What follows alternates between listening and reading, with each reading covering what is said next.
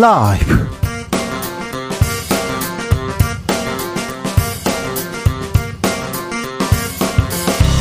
2023년 3월 29일 수요일입니다. 안녕하십니까, 주진우입니다. TV조선 고의 감점 의혹을 받고 있는 한상혁 방송통신위원장, 오늘 구속영장 실질심사를 받았습니다. 방통위의 운명은 어떻게 될까요? 한국 언론에는 어떤 영향을 미칠까요? 김현 방송통신위원회 상임위원에게 들어보겠습니다.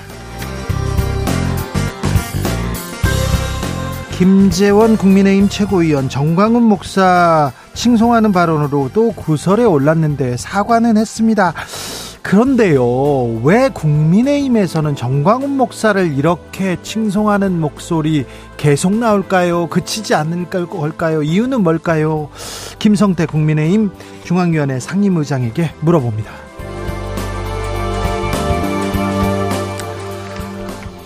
모든 정책을 MG 관점으로, 대통령의 주문에 MG 민심 잡기 바빠집니다. 국민의힘 계속 열심히 공을 들이고 있는데요, 청년의 눈높이 제대로 맞추고 얘기하는 걸까요? 청년의 목소리는 제대로 들은 걸까요? 청년들에게 물어봅니다. 김용태, 권지웅, 류호정, 용혜인 네 분과 토의해보겠습니다. 나비처럼 날아 벌처럼 쏜다. 여기는 주진우 라이브입니다. 오늘도 자중자애, 겸손하고 진정성 있게 여러분과 함께하겠습니다. 날이 훅 더졌습니다. 그런데 황사가 와가지고 건강 조심하셔야 됩니다. 그런데 날이 따뜻해지면 다이어트 해야 되는데, 살 빼야 되는데, 그런 결심을 많이 한다고 합니다. 그렇습니다. 저는 잘 모르겠는데 그런 얘기를 많이 들었는데요. 그래도 저는 건강한 게 좋은 것 같아요. 밥 잘 먹고 건강한 게 좋은 것 같은데 다이어트 한다고 막 노력하시더라고요. 네. 자, 건강한 나의 건강 챙기는 비법 하나씩 알려주십시오. 이렇게 이거 먹으면요, 네, 건강도 챙기고 살도 빠져요. 게 좋습니다. 그런 것도 좋습니다. 나만의 다이어트 비법 아니면 건강 비법 알려주십시오. 샵 9730, 짧은 문자 50원, 긴 문자는 100원이고요. 콩으로 보내시면 무료입니다. 그럼 주진우 라이브 시작하겠습니다.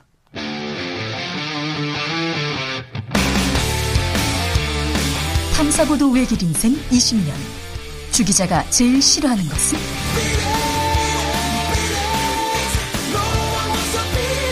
이 세상에서 비리와 부리가 사라지는 그날까지, 오늘도 흔들림 없이 주진우 라이브와 함께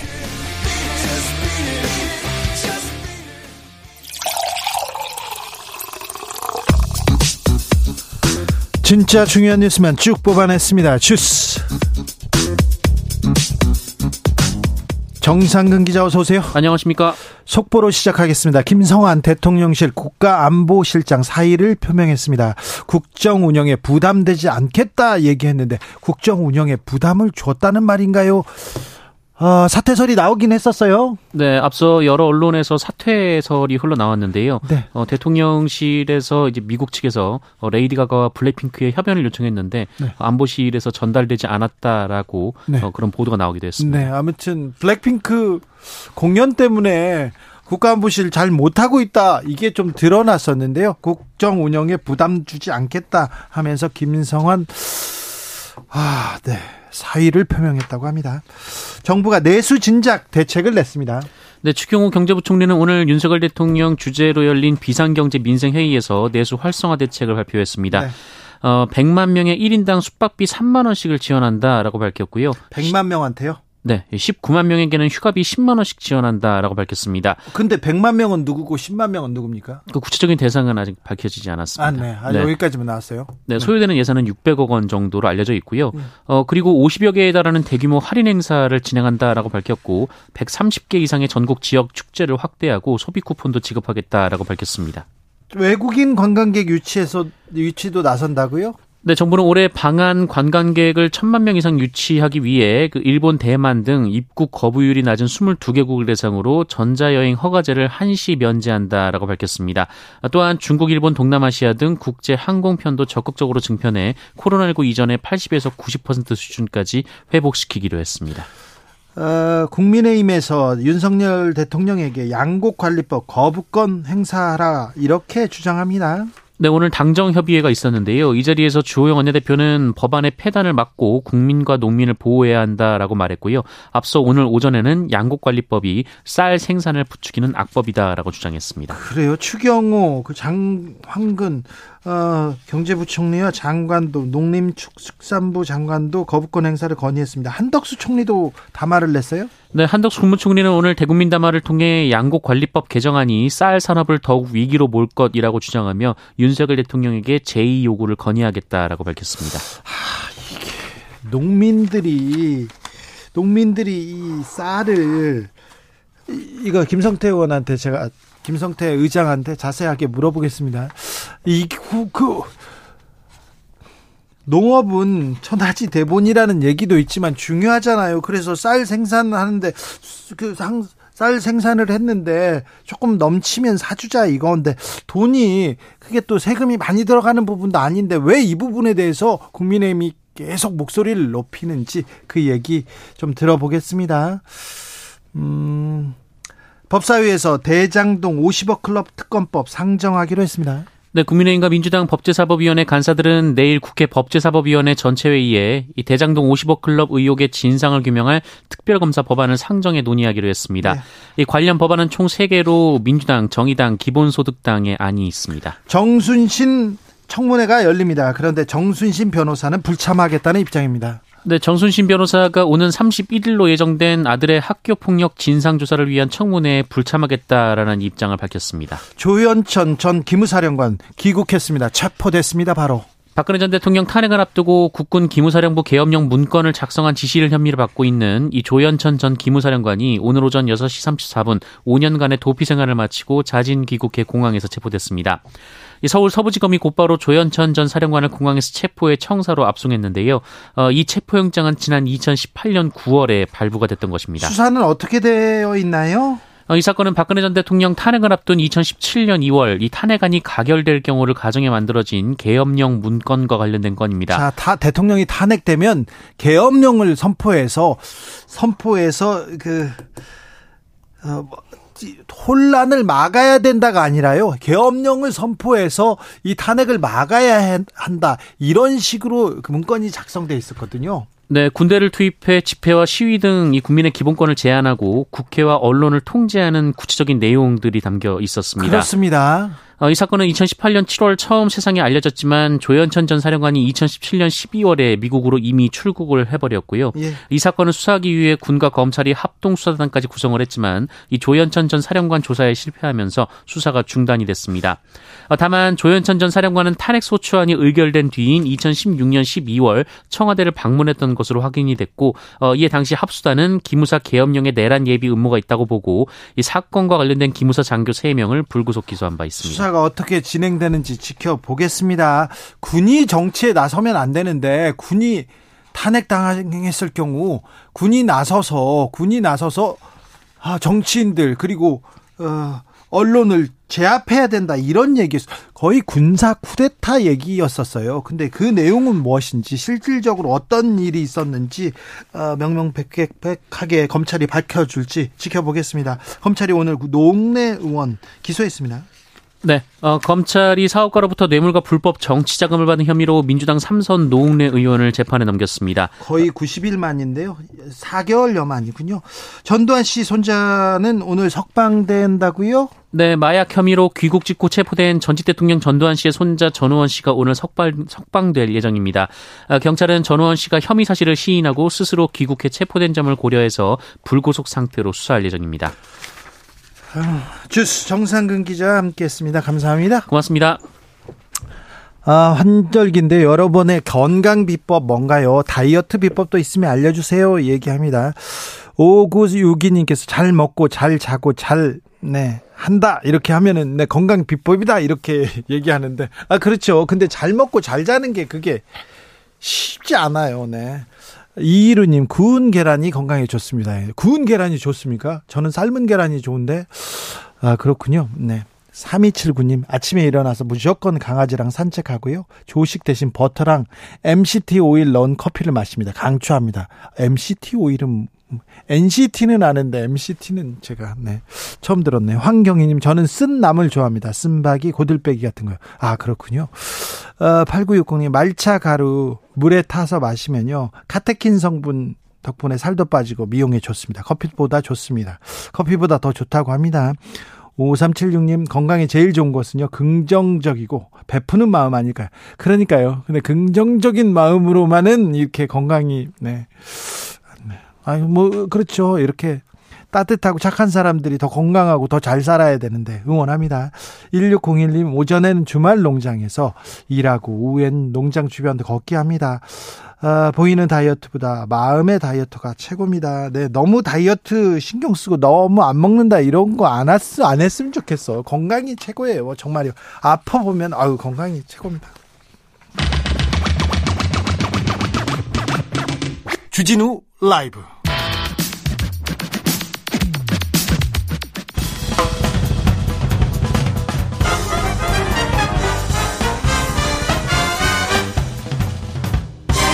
훅 인터뷰. 모두를 위한, 모두를 향한, 모두의 궁금증 훅 인터뷰. 한상혁 방송통신위원장, 언론계에 매우 중요한 위치에 있는 분인데요, 이분이 오늘 구속 갈림길에 섰습니다. 방통위는 어떻게 될까요? 한국 언론은 어떻게 되는 건지 물어보겠습니다. 김현 방송통신위원회 상임위원, 안녕하세요. 네, 안녕하세요. 한상혁 방통위원장, 어떤 혐의를 받고 있습니까? 어떤 문제로 지금 구속영장이 청구된 거죠? 직권남용했다는 겁니다. 심사위원 중에 한 명을 정하는 과정에서 직권을 남용했다는 거고요. 그다음에 그 점수를 조작했다는 사실을 알고 있음에도 불구하고 위원들에게 알리지 않았다는 거하고요. 그다음에 유효기간, 재승인 기간을 단축했다는 주장하고요. 그리고 방통위 보도자료 설명이 허위공문서 작성이다라는 내용입니다. 네. 방송통신위 내부에서는 이 문제 어떻게 보고 있습니까? 일단은 2020년 4월에 당시에 심사위원회의 그 심사 보고를 가지고 방통위원회에서 논의를 했는데요. 그때 위원장, 한상혁 위원장, 그다음에 안영환 위원, 김창용 위원이 지금 현재 활동하고 있고, 나머지 두 분은 이제 그만두셨습니다. 네. 방통위원장 입장에서는 심사위원회 구성은 위원장이 해야 될 일입니다. 네. 그래서 이것을 남용했다고 하는 것은 정말 웃을 일이고요. 예. 그리고 점수 조작을 지시하지 않았다라는 그 영장에도 없다고 합니다. 그래서 영장이 없어요.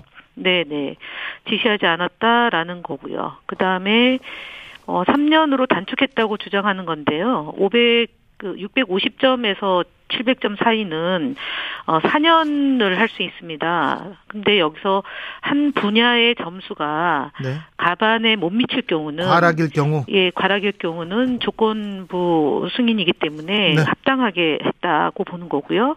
그래서 조작했다라는 일부 언론에 대해서 그렇지 않다라는 사실관계를 확인시켜주는 보도자료를 허위 공문서 작성을 했다라는 주장인데요. 위원님, 그런데요.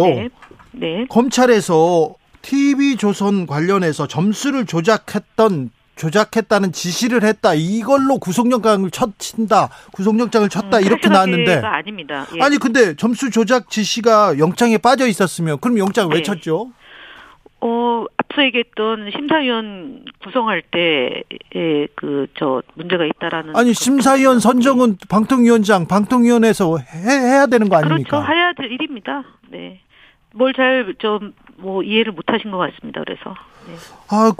아니, 방송통신위원장이 한국의 언론에서 가지고 있는 위치가 엄청나지 않습니까?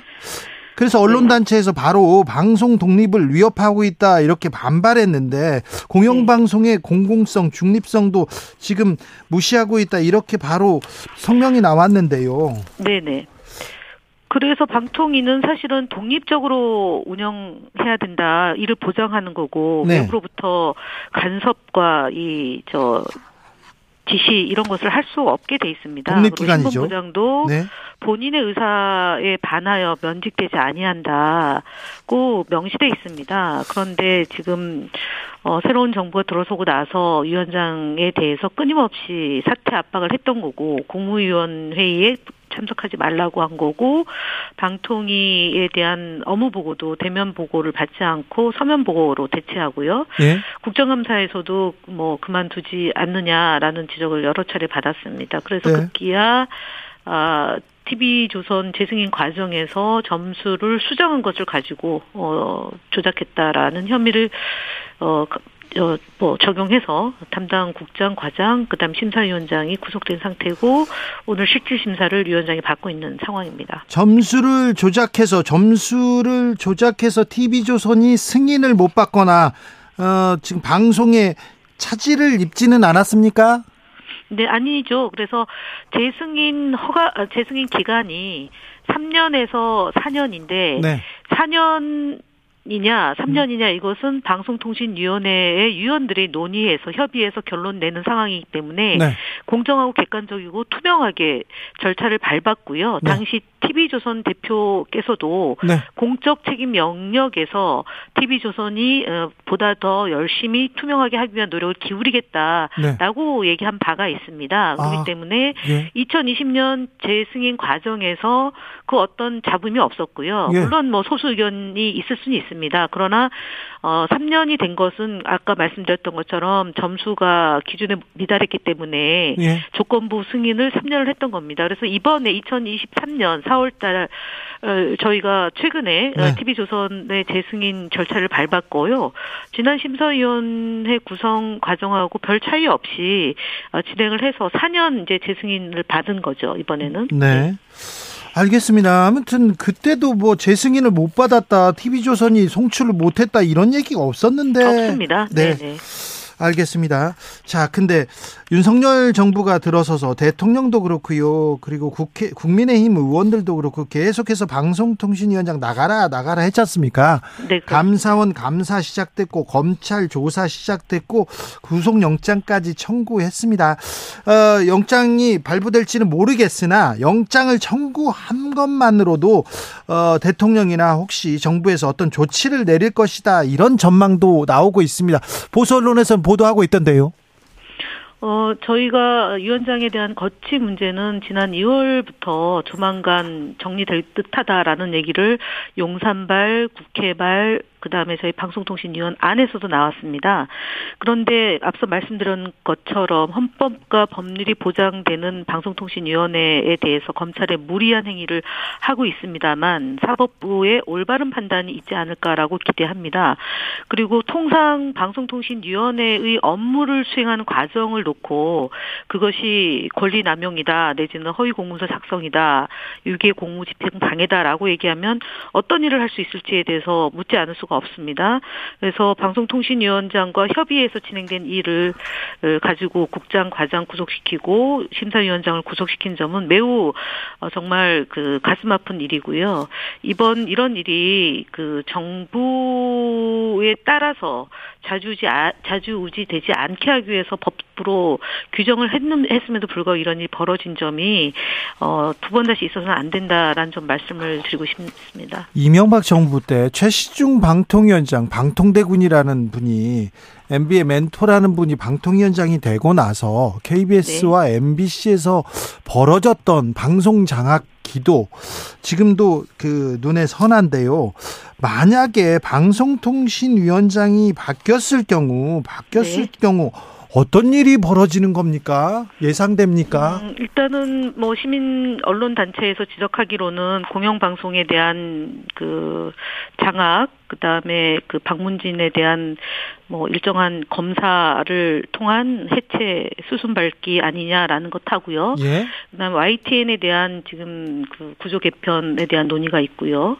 그리고 TBS는 이미 조례 폐지를 통해서 사실상 형해화되는 형태의 방송을 지금 진행하고 있습니다. 그렇죠. 이미 그렇죠. 네, 그래서 지금 우려하는 것은 그 민주적 절차에 의해서 임기가 보장되어 있는 이사나 이런 분들에 대해서 뭔가 조치를 해서 사장의 임기 보장을 하지 않으려는 것 아니냐라는 얘기가 있는데요. 사실은 국민 여러분들께서 또 한편으로 이제 견제 장치가 있습니다. 예를 들어서 방송통신위원회가 위원장을 대통령이 추천을 하더라도 인사청문회라는 제도가 있는 거고요. 예. 그 다음에는 그 만약에 위원장이 제대로 업무를 하지 않았을 경우에 국회의 견제 기능이 있습니다. 예. 그렇기 때문에 예전에 2008년도 설치법을 통해서 방통위원회가 만들어졌을 때처럼 힘의 논리 또는 권력의 입맛에 따라서 좌지우지되는 일은 제가 볼 때는 그때보다는 할 수가 없을 거다. 그리고 민주적인 국민들의 의식이 많이 발전되어 있기 때문에 저는 충분히 견제해 나갈 수 있다라고 봅니다. 아니 근데 그때보다 더 뭐 함부로 한다 이런 얘기도 있어서 걱정하는 분도 많습니다. 네. 예, 그래서 사실은 이번에 이제 위원장이 6월부터 지난해 6월부터 사표를 종용받았지만 네. 올해 지금 벌써 3월까지 왔으니까요. 저희가 네.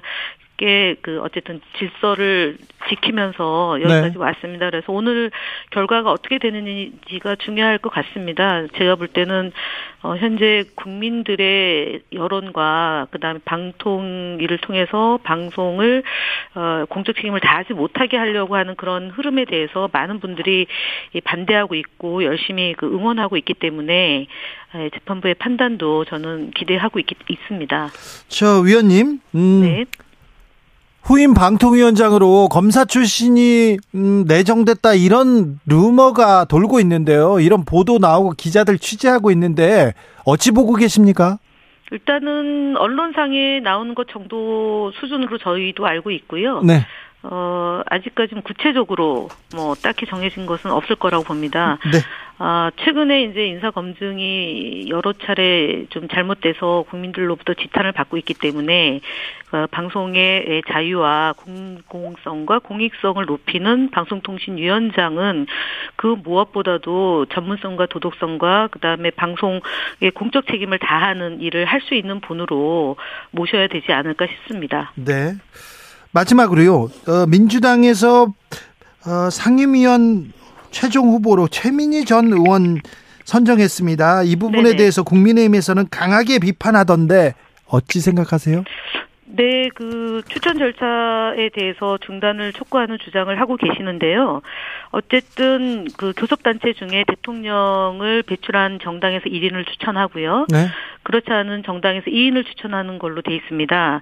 그래서 저희 더불어민주당에서 추천한 최민희 의원에 대해서 이러저러하게 지적하고 주장할 수는 있지만 국회에서 표결을 하고 그 결과를 가지고 대통령이 임명한다라는 것이 명시돼 있기 때문에 네. 국민의힘의 지적은 그냥 지적사항일 뿐일 것 같습니다. 알겠습니다. 여기까지 들을까요? 김현 방송통신위원회 상임위원이었습니다. 말씀 감사합니다. 네. 교통정보센터 다녀오겠습니다. 이승미 씨.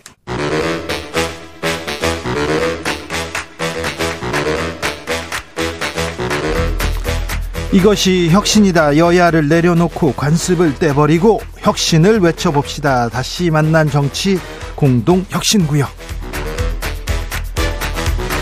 수요일 주진우 라이브는 정쟁 비무장지대로 변신합니다.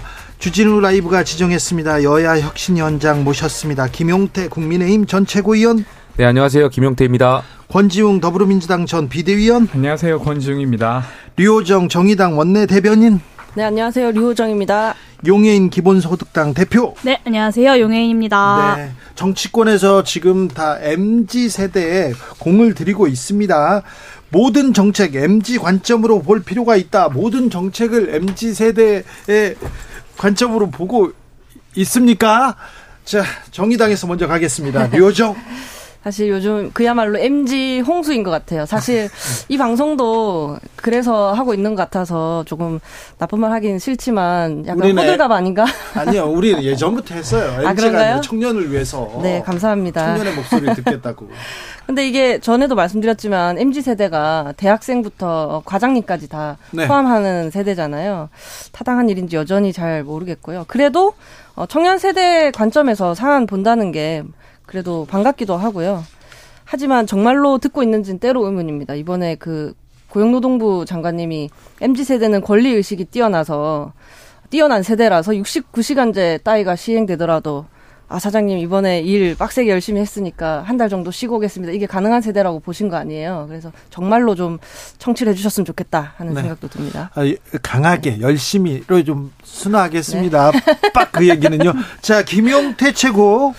저는 대통령께서 그제 그 국무회의에서 하셨던 말씀에 공감하고요. 대체 동의합니다. 그런데 지난 1년간 대통령께서 한번 반추해 보셨으면 좋겠어요. 모든 정책까지 갈 필요 없이 당내 상황을 좀 봐주셨으면 좋겠어요. 당에서 정말 윤석열 정권의 성공을 위해서 옳은 소리를 하던 젊은 정치인들 사실 쫓겨나고 다 나가게 됐거든요. 네. 여기에 대해서 조금이라도 좀 옳은 목소리 내고 우리 보수정당이 내세우는 가치와 철학을 이야기하면 이제 기성정치인, 기존 선배 정치인들이 저에게 하는 답은 당정일치라든지 아니면 너네가 여당을 해보지 않아서 그래라든지 이런 답으로 돌아왔었거든요. 그래서 대통령께서 이러한 상황을 좀 봐주셨으면 좋겠습니다. 권지웅. 그러니까 원래 그 MG 이야기하는 게 그러니까 세력 교체를 하면 좋겠다는 것의 다른 표현이잖아요. 저는 그렇게 생각하는데. 네, 그럴 수도 있죠. 근데 이제 윤석열 대통령이 사용한 거는 민주노총 싫어, 한국노총 싫어를 하기 위해서 사실 사용했다고 생각하고, 그 윤석열 대통령 대선 후보 시절에 30대 장관 만들겠다고 했어요. 근데 지금 얘기했죠. 그렇게 하고 있습니까? 서호남, 그러니까 서울대 50대 그리고 이제 남자 이렇게 이제 하고 있는 걸 보면. 그냥 이제 자기가 싫어하는 어떤 시민 집단을 밀쳐내기 위해서 지금 MG를 정치적으로 사용하는 것에 지나지 않는다. 이런 생각이 듭니다. 용혜인 의원. 네, 일단 MZ에게만 좋은 정책이라는 것은 존재하지 않는다라는 점을 좀 말씀드리고 싶고, 그리고 그냥 대한민국에 가장 필요한 정책을 하시면 그것이 MZ를 위한 정책이다라는 점이고요. 그리고 이제 청년층을 뭔가 이제 하늘에서 뚝 떨어진 어떤 별도의 존재처럼 바라보는 것 자체가 꼰대 정치 그 자체다라는 점을 좀 지적하고 싶습니다. 이전에 이제 우리는 민주당과 다르다라는 말 한마디로 이제 그것만 내세워도 됐었던 대선이랑은 좀 다르게 이제 대통령의 국정 운영에 대한 평가는 훨씬 냉혹하다는 점 역시 이 MZ를 찾는 대통령에게 꼭 드리고 싶은 말씀이고요. 이 청년의 지지도를 회복하고 싶다면 어떤 윤버지 같은 억지 이미지 메이킹이 아니라 전반적인 우리 사회 불평등을 어떻게 해소해 나가겠다. 여러 사회 문제들을 어떻게 긍정적인 비전으로 바꿔 나가겠다라는 대통령다운 답을 제출하시기를 바랍니다. 네, 우스갯소리로 그 용혜인 대표께서 MZ시라고 그러는데 우스갯소리로 MZ라고 하면은 꼰대라고 하더라고요. MG라고 해야 된다고 합니다. 저도 들은 말입니다. 좋은 지적이었어요. 그런데 MG 세대는 나 저 MG라고 해야지. MG 세대는 주 69시간 일 많이 하고 싶어요. 일하고 싶어요. 이 일자리를 주세요. 좋은 일자리 주세요. 여기까지는 인정은 되는데. 많이 일하고 싶어요. 이게 맞습니까? 2주째 같은 답을 드리고 있는 것 같은데요. 그 MZ세대가 누가 일을 더 하고 싶어 하겠습니까? 당연히 적게 되도록 적게 일하고 많이 돈 버는 직업 그런 것을 좀 원하겠죠. 네네. 생산성을 높일 수 있는 방향으로. 아무튼 국민의힘 김기현 대표 계속 MZ 민심 잡겠다. 1,000원짜리 아침밥 먹고요. 그다음에 뭐 치맥도 하는 것 같고요. 막 얘기합니다. 뭐 대책도 막 아이디어 차원이라고는 했지만 아이 셋 나오면 병역 면제도 시켜준다고 아이 셋 나오면 세금도 깎아주겠다고 하는데 아무튼 계속 MG 합니다. 국민의힘에서는요. 자, 민주당에서는 어찌 보고 계신지요? 뭐 제가 민주당 전체를 대변할 수는 없는데 그러니까 사실은 그 아까 용혜인 의원님께서 이야기하신 대로 모든 국민에게 좋은 거면 당연히 MG 세대한테도 좋은 거인데 지금 MG란 말을 쓰면서 상식에 어긋나는 주장을 계속하고 계세요. 그러니까 이제 근로감독을 받으면서 일을 한다는 게 어떤 건지 전혀 이해를 못 하시는 것 같아요. 그래서 일하는 시간에 최대선이 늘어나면 당연히 이제 근로감독에 의해서 자의든 타의든 어쨌든 일을 더 할 수밖에 없다는 사실을 전혀 잘 모르시고 하는 것 같고, 그래서 제가 이야기 드리고 싶은 거 보통 사람들이 느끼는 바를 조금 반영해서 이제 정책을 한다고 하면 국민뿐만 아니라 젊은 층도 호응할 수밖에 없을 텐데 지금 그렇지 못한 게 핵심이거든요. 그래서 그 지점을 좀 잘 고민해 주셨으면 좋겠다 싶습니다. 류호정 의원. 계속해서 이제 MZ세대를 호명을 하면서 지지율 제고를 하려고 하는 거잖아요. 네, 지금 뭐 국민의힘이 조금 불안한가 봐요. 국민들의 지지가 조금 흔들리나 봐요. 그랬더니 MG 하고 있습니다.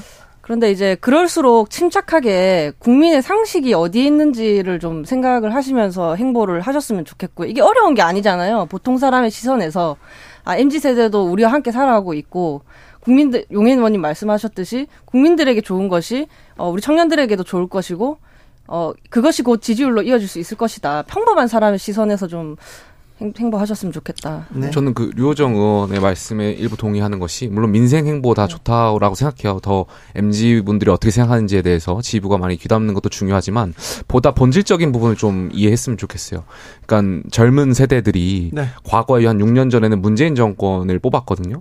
근데 문재인 정권의 내로남불을 보고 사실 심판을 했고 윤석열 정권을 MZ 이 젊은 세들이 많이 응원하고 지지해가지고 이제 뽑은 정권이잖아요. 근데 지난 1년간 이 MZ 세대의 분들이 아, 우리가 정말 옹호했던 그 원했던 정권이 맞나에 대한 의문이 좀 있는 것 같아요. 예. 무슨 말씀이냐면 대통령께서 이제 자유와 연대라는 말씀을 많이 하시는데 가령 예를 들면 우크라이나 전쟁, 러시아의 침략 전쟁에서 과거에 저희 당대표가 이제 우크라이나에 방문했을 갔죠. 때 네.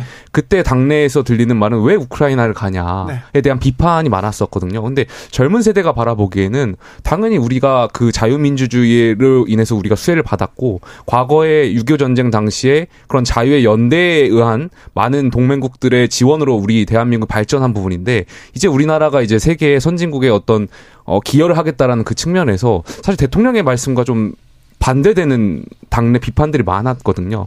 또 자유, 언론의 자유를 말씀하시지만 사실 전용기 탑승 배제 일도 있었고 이러한 일련의 과정들이 계속 이어지다 보니까 젊은 세대가 과연 우리가 내세웠던 가치, 그러니까 윤석열 정권의 가치가 맞는 것인가에 대한 좀 의문이 있는 것 같고 전 여기에 대해서 다시 원점으로 돌아가가지고 여당이 좀 우리가 가치와 철학을 다시 한번 되돌아볼 필요가 있지 않나 생각합니다. 그렇습니다.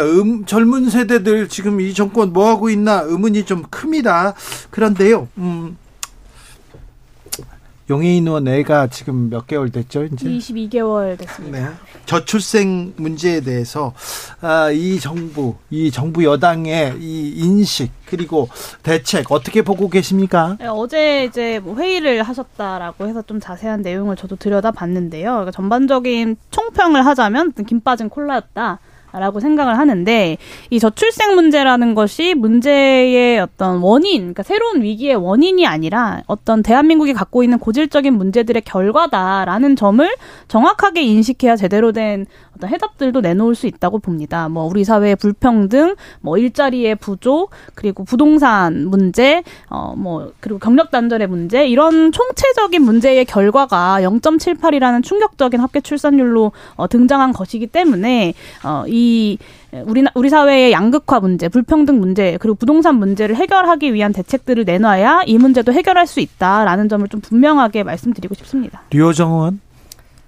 저는 지금 인구위기 특위에 속해 있는데요. 네. 이때 제가 20대 후반에 회사 다닐 때, 네. 전 아직 아이가 없잖아요. 네. 그때 이미 나에게 이게 자녀가 없을 거라고 이렇게 포기를 했었거든요. 아, 그래요? 그때의 나로 돌아가서 뭘 하면 내가 그러면은 제가 안 낳겠다 선언한 사람은 아니거든요. 그렇죠. 네. 자, 뭘 하면 내가 그때 낳겠다는 생각을 할까 생각을 한 거죠. 궁금합니다. 그때 저를 돌아보면 사실 월급이 뭐 한 200만 원 뭐 얼마 이렇게 받아서 한 50만 원 보증금으로 내고 학자금 갖고 뭐 하고 나면은 돈도 없고 네. 애를 집 회사 그죠 집 회사 하고 어쩌다 시간 나면 그냥 친구들이랑 한잔 하고 주말에는 빨래하고 좀 쉬고 다시 출근하고 이런 루틴한 삶이었는데 그것만으로도 내 삶이 너무 꽉 차 있어서 네. 뭔가를 더 추가할 수 있다는 생각을 안 한 것 같아요. 여유가 없죠. 여유가 없고 네. 그렇기 때문에 이게 말하자면 이제 정말 국가 전반의 변화가 필요한 건데 집도 있어야 되고 내 직장도 있어야 돼. 말 그대로 이제 생활 안정이 필요한 거죠. 그리고 네. 시간도 있어야 돼요. 아이가 게임 캐릭터처럼 막 돈 넣는다고 자동으로 크고 하는 게 아니잖아요. 시간도 당연히 있어야 하는 거고. 그런데 지금은 사실 69시간제로부터 보면 알 수 있듯이 이 정부는 이 길과는 좀 거꾸로 가는 거 아닌가 하는 생각마저 들죠. 류호정 의원 그러니까 생각이 바뀌지 않았어요? 지금도 여전히 제가 그 직장에 다니고 있다고 하더라도 바뀌지 않았을 것 같아요. 그래요? 네. 아직 아이를 낳지 않겠다는 생각을 했었는데 그 생각이 바뀌지 않았다? 못 낳는 거죠. 저는 안 하겠다라는 생각보다는 못 하겠구나라고 생각을 했어요. 아, 나는 제 주변에 어떤 여성 그 선배들이 있었는데 그분들 중에서 아이 가진 분은 많지 않았고 근데 결혼하신 분들 분명 있는데 이분들 아이 낳고 다 어디로 갔을까 생각하고 나면 다 다시 못 돌아오신 거예요. 네. 그런 거 생각하면 나는 애 낳으면 안 되겠다 생각하는 거죠. 애기 아빠 권지웅? 아니, 저는 이렇게 좀 접근해보면 어떨까 싶은데 네. 제가 07학번이거든요. 근데 그때 이제 서울로 지금 막 사람들 많이 상경하잖아요. 근데 그전에도 서울로 상경하다가 한때 서울로 상경하는 게 좀 주춤했을 때가 있었어요. 그런가요? 네. 그때 제가 부산에 있는 친구들의 분위기가 그랬는데 어땠냐면 먼저 서울에 갔던 선배들이 서울 가보니까 별거 없더라. 예. 돈만 비싸고 생각보다 취업도 돼도 돈도 많이 못 벌고 그래서 다시 부산으로 넘어오는 친구들이 좀 있었던 시기가 네. 한 2010년부터 16년 사이에 있었습니다. 근데 그런 것처럼 아이라고 하는 것도 낳아본 친구가 낳아봤더니 그냥 키울만 하더라. 라는 입소문이 퍼져야 사람들이 나와볼까? 뭐 이렇게 되는 거잖아요. 그렇죠. 그러니까 좋아, 근데 너무 좋아. 이 어떠세요? 얘기가 키울 만한가요? 근데 제가 이제 아이가 이제 어린이집 가고 아내가 이제 복직을 했어요. 죽겠는 거예요, 지금. 그러니까 다 이렇게 되면 어떻게 되냐면 한 살, 두 살 때 어린이집 보내기 시작하고 맞벌이를 시작하면 다 조부모를 찾아다녀요. 그렇죠. 맞아요. 근데 그게 아니면 할머니, 할아버지 없으면 큰일 납니다. 그러니까 이게 함부로 누군가에 맡기기도 쉽지가 않아요. 왜냐하면 애가 말을 못하는 상태인데 이 친구의 상태를 부모만큼 세밀하게 알기가 어렵고. 그렇죠. 그러면 못 믿어서가 아니라 그 사람이 알 수가 없어요. 얘를 계속 봤던 사람이야 좀 알죠. 아니면 아주 장기적으로 맡길 수 있거나. 그러니까 제가 이야기 드리고 싶은 건 뭐냐면 지금 아이를 낳아서 키우고 있는 사람이 야 근데 생각보다 키울만 하더라. 이렇게 하기 위해서 무엇을 해야 되는가를 고민하면 저는 거기서부터 답이 다시 나올 거 같거든요. 네. 그래서 좀 그렇게 접근할 필요가 있다. 지금은 저는 쇼잉하는 것 같아요. 그래요? 아니 지금 제가 애를 못 기르는 게 저희 엄마가 저한테 상속세를 그러니까 돈을 못 줘서 제가 아이를 못 키웁니까? 그렇지 않아요. 제가 이제 돈을 받을 만큼이었으면 벌써 뭐 둘 셋은 낳았을 것 같은데 저는 그런 상태 아니거든요. 네. 낳고 싶은데 못 낳는 사람들이 있잖아요. 그러니까 뭐 경제적인 조건이나 뭐 여러 가지 조건들로 인해서. 그러니까 이 얘기 지금 정부에서 들었으면 좋겠는데 대통령이 들었으면 좋겠어. 저만 해도 둘째를 낳고 싶은 생각이 있지만 여러 가지 조건 때문에 사실은 꿈도 못 꾸고 있는 상황이거든요. 낳고는 싶은데 꿈도 못 꾼다. 네, 여러 가지 뭐 돌봄의 조건상. 경제적 조건이니까. 네. 저 돌봄의 지금만 조건. 해도 사실 친정엄마가 한 달 때 저희 집에 와서 어린이집 적응 기간 같이 보내고 계시거든요. 근데 그런 찬스를 저는 이제 친정 찬스라도 쓸 수 있지만 친정 찬스를 쓸 수 없는 사람들은 이제 꿈도 못 꿔보고 포기를 하는 거죠. 그러니까 이렇게 낳고 싶은데 낳지 못하는 사람들만 잘 이렇게 낳아서 기를 수 있도록 해줘도 저는 출생률이 지금만큼 충격적인 수치는 아닐 거라고 생각합니다. 네. 그러니까 지금 한 명만 낳는 사람들이 많아졌잖아요. 그건 뭐냐면 낳아보니까 너무 힘든 거예요. 그런 거 아니겠어요? 왜냐하면 아이 보면 되게 예쁘기도 하고 되게 여러 아유, 그 어떤 생명이 주는 힘 같은 게 있는데 축복이죠. 야 이거 둘은 큰일 나겠다 이렇게 되는 거예요. 어쩐지 거잖아요. 권지용 의원이 그 집을 들어가기 싫어하더라고요. 저랑 그렇게 맥주를 먹고 싶어하고 얼굴 해석해진 것 봐. 약속 잡으면 너무 좋아하고 약속 좀 잡아주세요. 권지용 의원. 아니 근데 권지웅 의원 네. 아까 죽겠다는 표현을 했는데 진짜 힘들구나. 아 그게 이제 시기마다 이 어떤 과업의 모양이 바뀌고 그걸 적응할 때 좀 힘들더라고요. 아까 지금. 어린이집 적응 기간 얘기했는데 네. 저희 PD님은 어린이집 적응하려고 집에서 나와서 어린이집 근처에 호텔에 잡아가지고 거기서 가족들이 살더라고요. 아, 정말. 네. 그러니 그런 게 과정마다 그 고비가 있고 어려움이 있잖아요. 그렇죠. 그런데 그런 검토들을 제대로 하지 않고 이런 목소리들을 듣지 않으니까 20대 애기 셋 낳으면 병역 면제 해주겠다, 뭐 상속세 면제해주겠다, 뭐 아니면 이제 늘봄학교 같은 것들도 이제 어제 나온 얘기인데 저는 뭐 검토할 수 있는 안이라고 생각하지만 사실 부모 입장에서는 8시까지 애를 봐주는 것보다 내가 6시에 칼퇴근할 수 있도록 해주는 게 훨씬 더 좋거든요. 그러니까요. 퇴근할 수 있는 조건이 6시에 칼퇴할 수 있는 조건이 이렇게 그래 애 엄마니까 빨리 가야지 이런 회사가 드물어요. 근데 정부도 제가 알기로 많이 들으려고 노력하고 있는 것 같은데 그 여당에서 최근에 나왔던 그런 아이디어 차원의 제안들 있잖아요. 그게 뭐 아이디어입니까? 에셋 나면은 네, 이제 그게 아이디어야 솔직히 저는 말해서. 물론 이걸 비판을 하겠지만, 그러니까 그 정도로 저출산 문제가 심각하다라는 것을 여당이 인지하고 있고, 어떤 아이디어든 저는 일단 던져봐야 된다고 생각해요. 많이 듣고 그 정도의 아이디어라도 좀 이야기해가지고, 그러니까 여태까지 사실 정치권이 이 인구 위기에 대해서 사실 방치해왔던 것 같아요. 어떻게 보면 280조라는 돈을 써왔지만 사실상 먼 미래라고 생각하고 여기에 대해서 좀 현실적으로나 더 진지하게 접근하지 못했던 것 같은데, 좀 굉장히 중요한 문제잖아요. 자, 여기서 좀 해결해 봅시다. 류호정 그리고 우리 김용태 최고는 어찌하면 결혼을 하고 출산을 준비할 수 있을까. 그리고 용혜인 그리고 권지웅은 둘째 만들기 어찌하면 이게 결심하게 될까, 그 생각부터 해야 될 텐데, 자 이거 하나는 고쳐줬으면, 이거는 해결되면 조금 생각해보겠다 있을 거 아닙니까? 먼저 김용태 최고부터.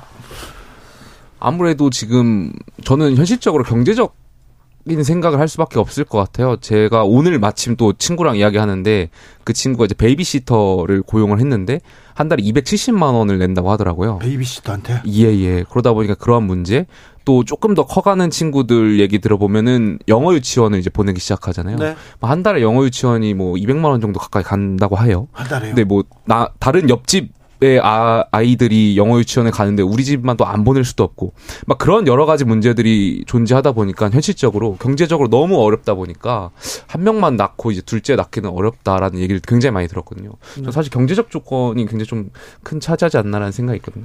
저는 하나만 지금 꼽으라고 하면, 아직 그런 상태는 안 됐는데 아이가 아플 때 어떻게 할지 지금 저희 가족은 대책이 없어요. 근데 제가 작년에 대선 뛰면서 그 육아 관련한 이야기를 들어보니까 아플 때 긴급 보육을 쓸 수 있대요. 근데 긴급 보육을 쓰려고 하면 그게 대기가 엄청 길다는 거예요. 그러니까 아이가 아파가지고 긴급 보육을 딱 쓰려고 하는데, 그러려고 하면 한참을 기다려야 되니까 결국 누가 둘 중에 한 명이 연장을 쓸 수 있으면 쓰고, 그게 반복되다 보면 그냥 둘 중에 한 명 그냥 그만두자 이렇게 되는 그렇죠. 거죠. 그 영화 유치원이나 유치원에 갔는데 유치원이 끝나잖아요. 끝나고 엄마 아빠 퇴근 시간이 안 맞아서 학원 보내거나 또 다른 데 보내야 되잖아요. 그렇죠. 그러니까 근데 이게 이제 감기나 전염성이 있는 걸로 아프기 시작하면 어디 보낼 수도 없어요. 그러니까 저는 사실은 문재인 정부도 책임이 있다고 생각하면서도 말하고 싶은 거, 진짜 이 문제를 풀려고 하면 아주 집요하게 접근해야 돼요.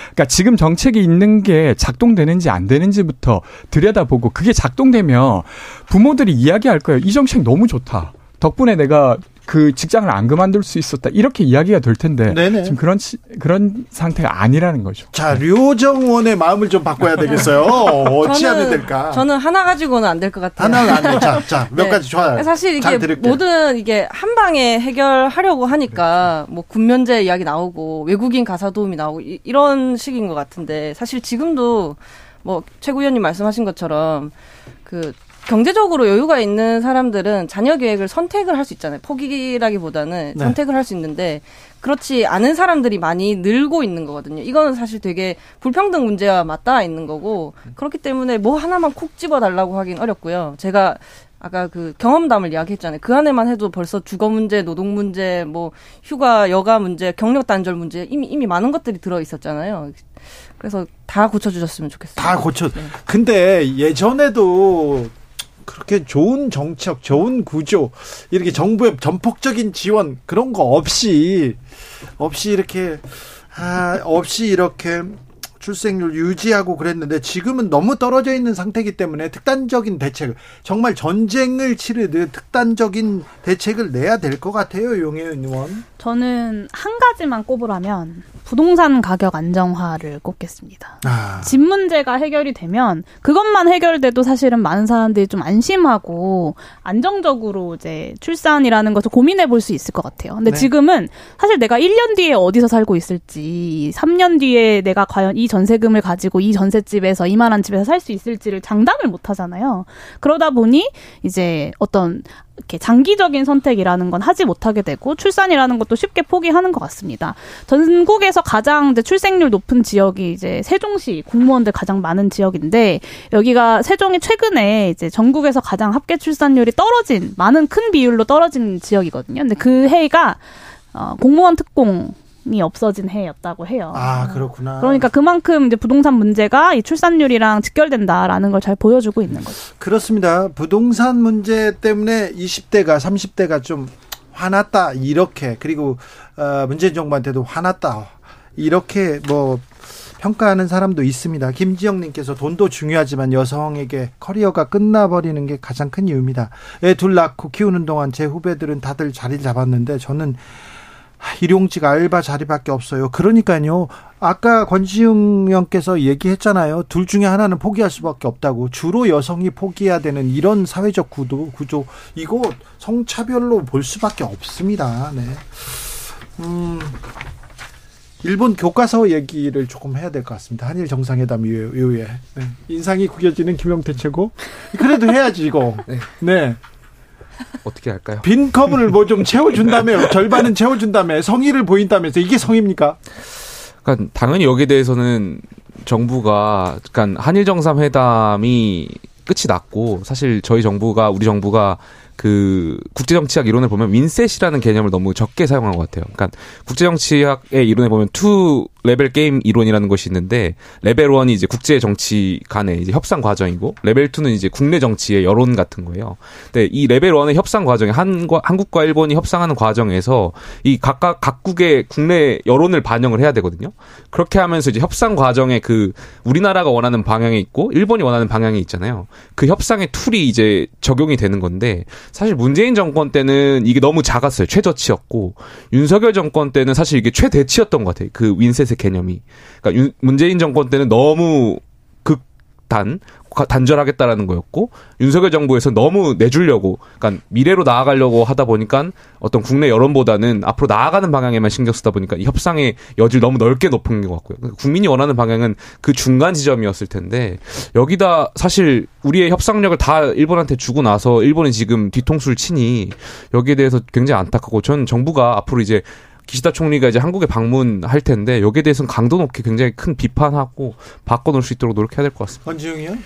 그러니까 국가 간의 외교에서 외교적 실력이라고 하는 건 뒤통수를 못 치게 하는 능력입니다. 근데 지금 카드를 다 내줬기 때문에 뒤통수를 못 치게 할 방법이 저는 뭐 뾰족수가 없을 것 같아요. 그 뭐 지금 와서 뭐 어떻게 하겠습니까? 가서 이미 제3자 변제 우리가 먼저 하겠다고 했고, 그 구상권 청구도 안 하겠다고 한 상황이라. 근데 저는 지금 이 일본 교과서 문제가 끝이 아니라 이제 시작이라고 생각되는데요. 네. 일단은 처음에 일외무상이 강제동원은 없었다라고 했을 때 아무 말도 못했어요. 그리고 일본 교과서 바뀌었죠. 그리고 좀 있으면 방사능 유출 문제 관련한 게 있는데, 지금 일본 언론에서는 이렇게 보도되고 있어요. 방사능 유출 관련해서 뭐 반발 없는 한국. 이게 언론 보도의 제목이에요. 그러니까 이미 일본 의원들은 대통령에게 이미 이것을 우려를 전했고, 이거 그래도 유출해도 되겠냐라고 했고, 그때 윤석열 대통령 별말 없었던 걸 근거 삼아 이런 보도가 있는 거고, 피해자 동의 없는 위안부 합의 어떻게 할 겁니까? 독도 문제 어떻게 할 겁니까? 그러니까 저는 한 대통령이 외교를 사유화함으로써 볼 수 있는 것들을 이제 올해 계속 보게 될 것 같아요. 이걸 어떻게 책임질지 저는 여당이 궁금합니다. 어떻게 대응할지. 여정원. 이제 윤석열 대통령은 이제 그 일본식 말로 빠꾸, 네, 죄송합니다. 그게 불가능하잖아요. 일본도 이제 그거를 잘 아는 거고요. 윤 대통령이 모든 걸 저희는 원점으로. 저희는 백으로 하겠습니다. 네, 백을 할 수 없다. 원점으로 돌릴 수 있는 처지가 아니기 때문에 막 나가는 것 같고요. 정부가 이걸 예측하지 못했을 리 없는데, 도대체 윤 대통령께서 이렇게까지 하는 실리적 이유가 뭘까. 이제 우리는 일본과 대등히 이렇게 교섭할 수 있는 그런, 경쟁할 수 있는 그런 나라인데 점점 더 엉망으로 갈 것 같아서 좀 답답하고요.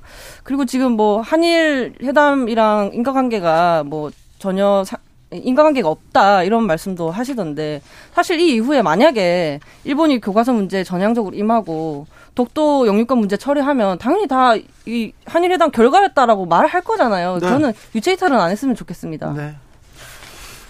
역사 왜곡이 있는데 대승적 결단 얘기할 수는 없죠. 정상회담하고 관계없다고 얘기하는 것 자체가 어설픈 변명이죠. 네. 또 그러면 네. 민주당은 어떻습니까? 요새 편안합니까? 저희 뭐 잘 지내고 있습니다. 그래요? 아니 근데 네. 이른바 개딸이라는 사람들이 권지웅도 공격합니까? 권지웅을 왜요?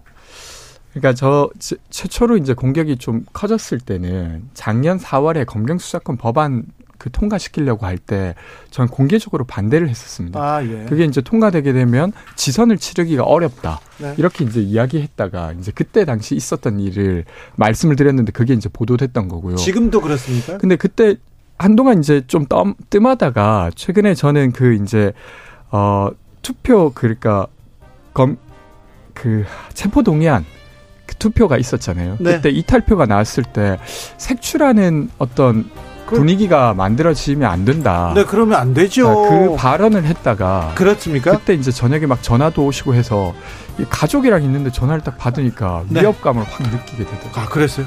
시간이 다 됐어요. 아유, 더 들어야 되는데 인사하고 마치겠습니다. 감사합니다.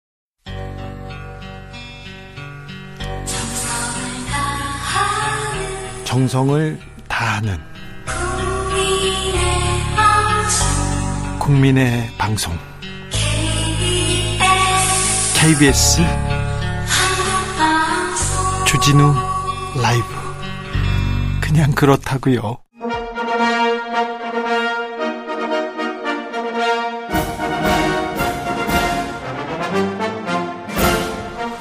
꽉 막힌 우리 정치의 맥과 혀를 시원하게 뚫어드립니다. 매주 수요일 김성태가 풀어줍니다. 정치의 맛. 협치 전문가 분쟁 조정 해결사 김성태 국민의힘 중앙위원회 상임의장 어서 오십시오. 예, 안녕하세요. 김성태입니다. 네, 봄이 왔어요. 그렇습니다. 네, 여의도에도 벚꽃이 다 피기 시작했습니다. 피었어요? 엄청 많이 피어 있죠. 네, 그러니까 이제 음지에는 덜 피고 네. 양지는 많이 피고. 근데 정치의 꽃은 언제 핍니까? 그러니까 이게 지금 문제죠. 네, 자, 이게 문제인데 윤석열 네. 대통령 김성한 외교안보실장. 사의를 수용했고요. 후임에 조태용 주미대사를 임명했습니다. 예. 외교안보 컨트롤타워입니다. 한일정상회담 컨트롤타워 이 사람이었어요. 한미정상회담 이 사람이었어요. 엄청난 큰 사건인데요. 아무래도 상당히 전격적인 입장이 나왔습니다. 예. 이 김성한 국가안보실장은 좀 전에 주 기자 말씀대로 대한민국의 애교안보 컨트롤타워예요. 예. 또 이분이 이제 정객 사태가 이루어지고 난 이후에 윤석열 대통령께서도 바로 사의를 수용하고 예. 바로 그 후임으로 조태용 주미 대사를 전격적으로 또 임명을 했습니다. 예. 그만큼 이 자리가 중요한 자리죠. 예. 1분 1초도 비워둬서는 안 되는 자리가 바로 이 자리입니다. 예. 특히 김성한 국가안보실장은 이제 윤석열 대통령과 대강 초등학교 동문이잖아요. 예. 그러니까 사실상 친구죠. 그래가지고 지금 외교 안보에 그냥 스승이었다, 선생님이었다 이런 얘기 있었어요. 그러니까 이 외교 안보 정책을 총괄하는 그런 중요한 자리인데 네. 본인이 가장 중점을 둔 게 이제 한미 동맹 강화시키는 거하고 네. 그다음에 한일 관계도 또 복원시키고 네.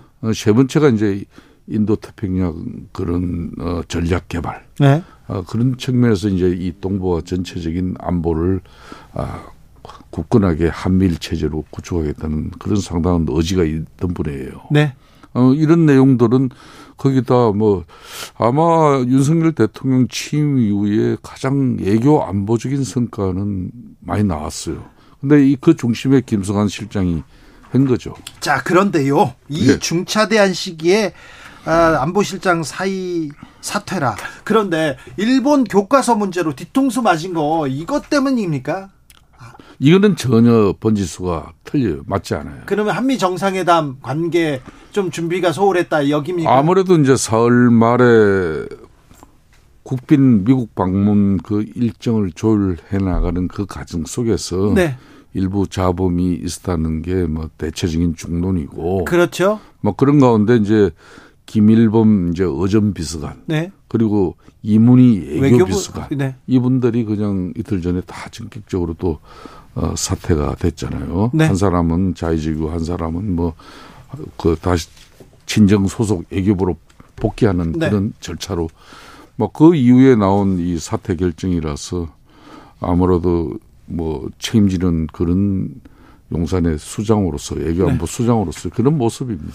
질 바이든 여사가 저 블랙핑크 그리고 그다음에 레이디 가가 그 공연 이렇게 했으면 좋겠다 얘기했는데 우리에서 답변을 안 했다는데 이 부분이 또 결정적으로 또 영향을 미쳤다. 동아일보에서 그렇게 보도했는데 사이 뭐 안보실장 사퇴할 것이다 이런 보도도 가장 먼저 했는데 이 말이 맞다고 봐야 되겠네요. 그 동아일보가 뭐 단독으로서 네. 뭐 이 기사를 내보낸 게 그저께입니다. 그죠? 네. 그저께고 네. 사흘 말에 이제 윤석열 대통령께서 이제 국빈 방문하는 이 부분은 이제 전체적으로 이제 미국에서도 유례 없이 윤석열 대통령에 대한 아주 최상급의 이제 국빈으로 네. 이제 초청이 된 겁니다. 네. 그렇기 때문에 이제 양국 그냥 그 정상들 간에 정말 수준 높은 이런 친교의 시간도 만들고 또 신뢰관계도 더욱더 굳건하게 이루어지고 그러기 위해서는 아무래도 이 국가안보실장이 용산에서 발빠르게 여러 문제를 조율하고 조정해야 됩니다. 그런 과정 속에서 이제 좀 밑에 비서관들이 이제 좀 일처리 부분에 좀 본인이 이제 책임을 지는 어떤 그런 정도의 네. 각오까지 나온 것 같아요. 외교 안보 라인을 다 갈지 않으면 안 되는 그런 상황인 것 같습니다. 그런데요, 국민들은요, 한일 정상회담 2주 만에 일본 교과서 봐라, 뒤통수 맞았다. 이게 뭐냐 이렇게 얘기합니다. 그러니까 강제징용과 그 독도에 대한 역사의 애국을 강한 그런 교과서 검증 결과를 발표했지 않습니까? 네. 일본 문부성이 이번에 한 행위는 정말 한일 관계를 획기적으로 개선하고자 하는 윤석열 대통령에게 못할 짓을 한 국가예요. 찬물이 아니라 얼음물입니다. 이거. 이거는 정말 못할 짓을 했어요. 네. 일본 문부성에서 이 초등학교 교과서 이제 149종을 갖다 심의 완료하면서 뭐 이 내용은 다 아시겠지만은 징병을 삭제하고 이거는 뭐 네. 자원에서 지원한 일본 군인이 됐다. 그렇죠. 이런 식으로 다시 바꾸고 일본 영토도 일본 고유 영토로 해가지고 독도를 네. 자기네들 이제 고유 영토라고 그렇죠. 아예 대무수를 받는 그런 짓거리를 한 거죠. 네. 저는 불과 2주 전에 국내적으로는 그런 전격적인 한일관계 개선에 대한 의지를 가지고 윤석열 대통령이 특단의 결심으로 이 정상회담이 이루어졌는데 그 이후에 지금 현재 일본의 이런 행위는 정말 이 일본의 속셈을 그대로 다 드러내는 예.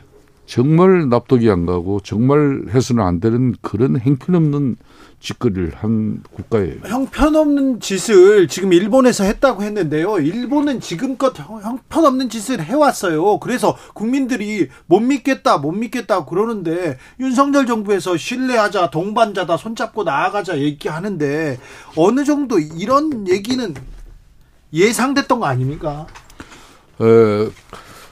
지난번 이제 한일 관계가 힘들어진 과정이 뭐 위안부 문제를 가지고 이제 당시 박근혜 정부가 일본 간의 그런 체결된 그 한일 협정이 잘못됐다. 이걸 깨는 바람에 이제 사실상 단초는 우리가 그때 제공한 거죠. 이걸 이제 결국은 우리나라 입장에서 다시 이걸 원상 회복시킨다는 그런 윤석열 대통령의 특단의 의지는 있었지만은 그러니까 한일 관계가 지금 북한의 핵 미사일 지금 현재 위협으로부터 안보적인 측면과 그리고 전 세계적인 경제 위기를 극복하는 가운데 그런 한일 관계 개선은 상당히 중요한데 이거는 이거대로 하고 다만 이런 역사 애국, 역사 인식 이 문제 반은 여전히 일본에서 좀 전향적인 자세나 태도가 진정성 있게 확립될 때까지는 우리가 끈을 놓쳐서는 안 될 문제였죠. 네. 네.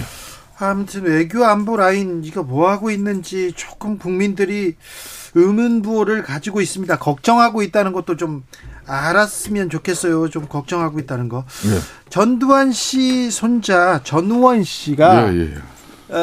국내에 들어왔습니다. 네. 조사도 받았는데 몇 가지 비자금 그리고 또 그동안 있었던 일들 그리고 5.18 유족과 그리고 광주 시민들한테 사과하기도 했는데 전우원 씨 어떻게 보세요?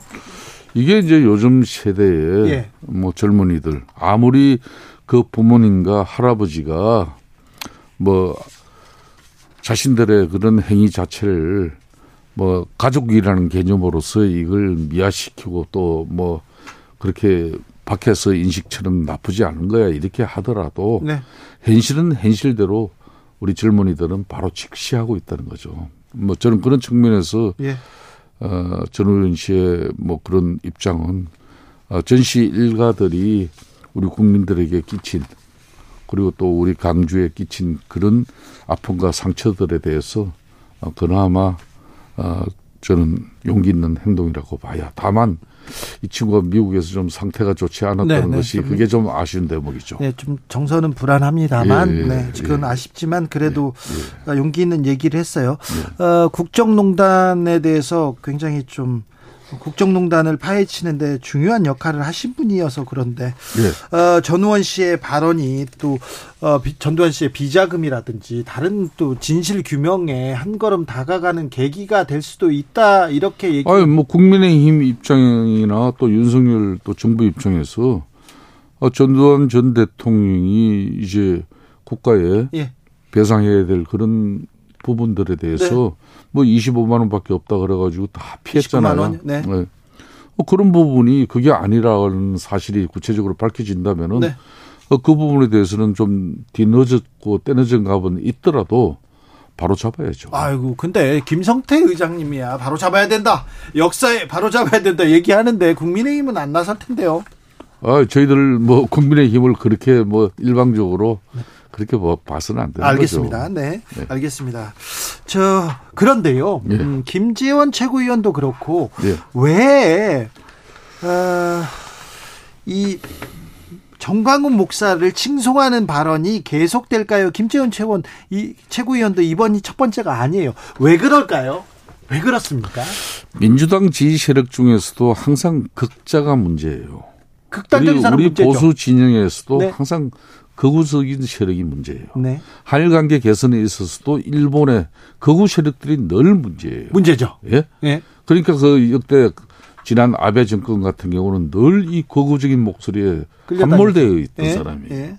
그러니까 윤석열 대통령께서 이번에 용기를 내고 결단과 결심을 통해서 한일 관계 개선하는데 그 진정성을 일본의 사실상 책임 있는 그 국민들 중도 이런 쪽에 합리적인 사고를 가진 사람들은 상당히 중요한 한일관계 개선의 시작이 됐다. 이런 평가인데 거구적인 세력은 이걸 마치 자기네들이 이긴 거고 일본 내개고 한국을 굴복시킨 것처럼 네. 그러는 모습들이 정말 이게 쏙 좁은 모습이거든요. 네. 이것도 거구지 않습니까? 마찬가지로 네. 대한민국 땅에서도 좀 이 거구적인 우리도 우리 지지를 우리가 그분들에게 때로는 도움을 받고 뭐 지지를 받는 정당이지만은 너무 극단적인 입장에 우리가 그 부분을 또 이 정치의 현실에서 뭐 이걸 공론화시키는 그런 책임 있는 자리에 사람들은 조심해야죠. 그런 거는. 조심해야죠. 근데 네. 정광훈 목사가 세긴 센가 봅니다. 세다기보다는 뭐 그분 나름대로 또 소신 있는 입장과 목소리로 그 엄동설안의 아스팔트 또 뭐 그 한여름에 그 뜨거운 뭐 아스팔트에서도 그 지지층들과 또 늘 이렇게 또 나름 소신 있는 목소리들을 내곤 했죠. 네.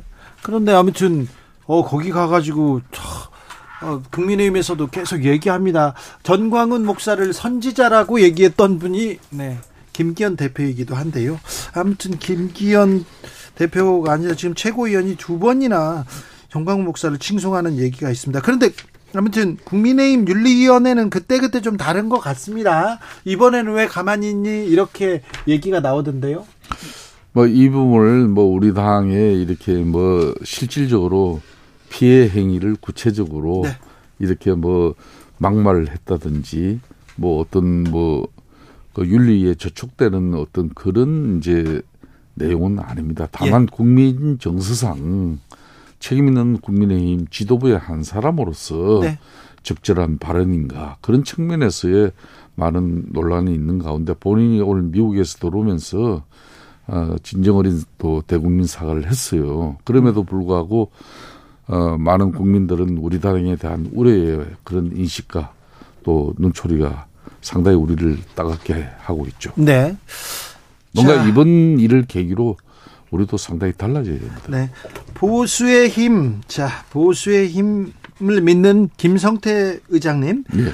법원의 판단은 존중돼야지요. 헌재의 판단도 마찬가지고요. 어떤 경우든 뭐 법원의 결정은 존중되어줘야죠. 이번에 헌재에서 나오는 검찰 수사권 축소 법안 예. 여기에 대해서도 판단이 나왔습니다. 그런데 예. 예. 존중을 안 하고 시행령을 만들어서 검찰 수사권을 확대하겠다 이렇게 얘기하시는 한동훈 장관. 네. 아, 그 부분이 뭐 헌재 결정을 완전히 위배하는 그런 뭐 정치적 행위나 네. 법률적인 행위가 아니라 네. 법무부 장관으로서 행정행위에 자기 재량권 범위 내에 있는 이야기를 한 것이에요. 네. 그렇기 때문에 뭐 법원 결정과 헌재의 결정을 이렇게 뭐 무시하면서까지 무시하는 건 아닙니까? 아, 자기 이 사람 절대 그럴 사람이에요. 쉽게도 그렇게 안 할 사람이에요. 아, 그래요. 무시하는 것처럼 보이는데 발언은 다만 그렇지. 이제 그렇게 느껴질 수는 있겠죠. 느껴질 수는 있어요. 그렇지만은 그렇죠? 실질적으로 법률을 위반했다든지 네. 뭐 그런 여러 가지 행위를 통해서 막 막무가내로 자기 마음대로 하는 그런 장관은 아니라는 이야기죠. 한동훈 장관 국회에 나올 때마다 이슈의 중심에 답니다. 그리고 네. 국회에 나올 때마다 민주당 야당과의 결전 싸움 마다하지 않는데요. 네. 아까 저 의장님께서도 느껴질 수 있다 얘기를 했는데 그렇게 보입니다. 어우 국회 싸우러 오신 거 아닌가 이런 생각도. 보통 이제 뭐 이 장관들은 국회 상임위나 국회 본회의장에서 네. 때로는 뭐 의원들의 야당 의원들이 특히 뭐 사실상 내용에 좀 맞지도 않고 억지 주장을 펼 때도 있지만은 네. 아, 잘 알겠습니다. 검토해서 보고 드리겠습니다. 또 뭐 이런 식으로 잘 넘어가는데 네. 뭐 아닌 거는 아니라고 명확하게 꼬집어 보니까 네. 아프죠. 질의하는 의원 입장에서는 당했다 생각하고 밤에 잠이 안 오죠. 그런 겁니까? 그러면 이제 한동훈 너 다음에 한번 걸리면 죽인다 이런 입장이죠. 그런 것들이 쌓인 게 민주당의 입장입니다. 그런데 아직까지는 이 한동훈 선수가 크게 뭐 실수를 안 하고 있어요. 그래요? 네. 아, 그런데 아무튼 뭐 여의도 연구원장도 그렇고 국민의힘에서 계속해서 한동훈 카드를 만지작거리는 것 같아요. 자, 정치인 한동훈 전망 어떻게 하세요? 이 총선 차출론이 요 며칠 사이에 우리 당 내부에서 일부 의원들이 입에서 이야기가 나왔는데 저는 좀 이 부분은 이분은 언젠가는 뭐 정치 충분히 할 수 있는 사람입니다. 네. 그렇지만은 좀 시기상조고. 네. 아, 우리 당 국민의힘 입장에서는 이게 양날의 검이죠. 그렇죠. 양날의 칼입니다. 이게. 그렇죠.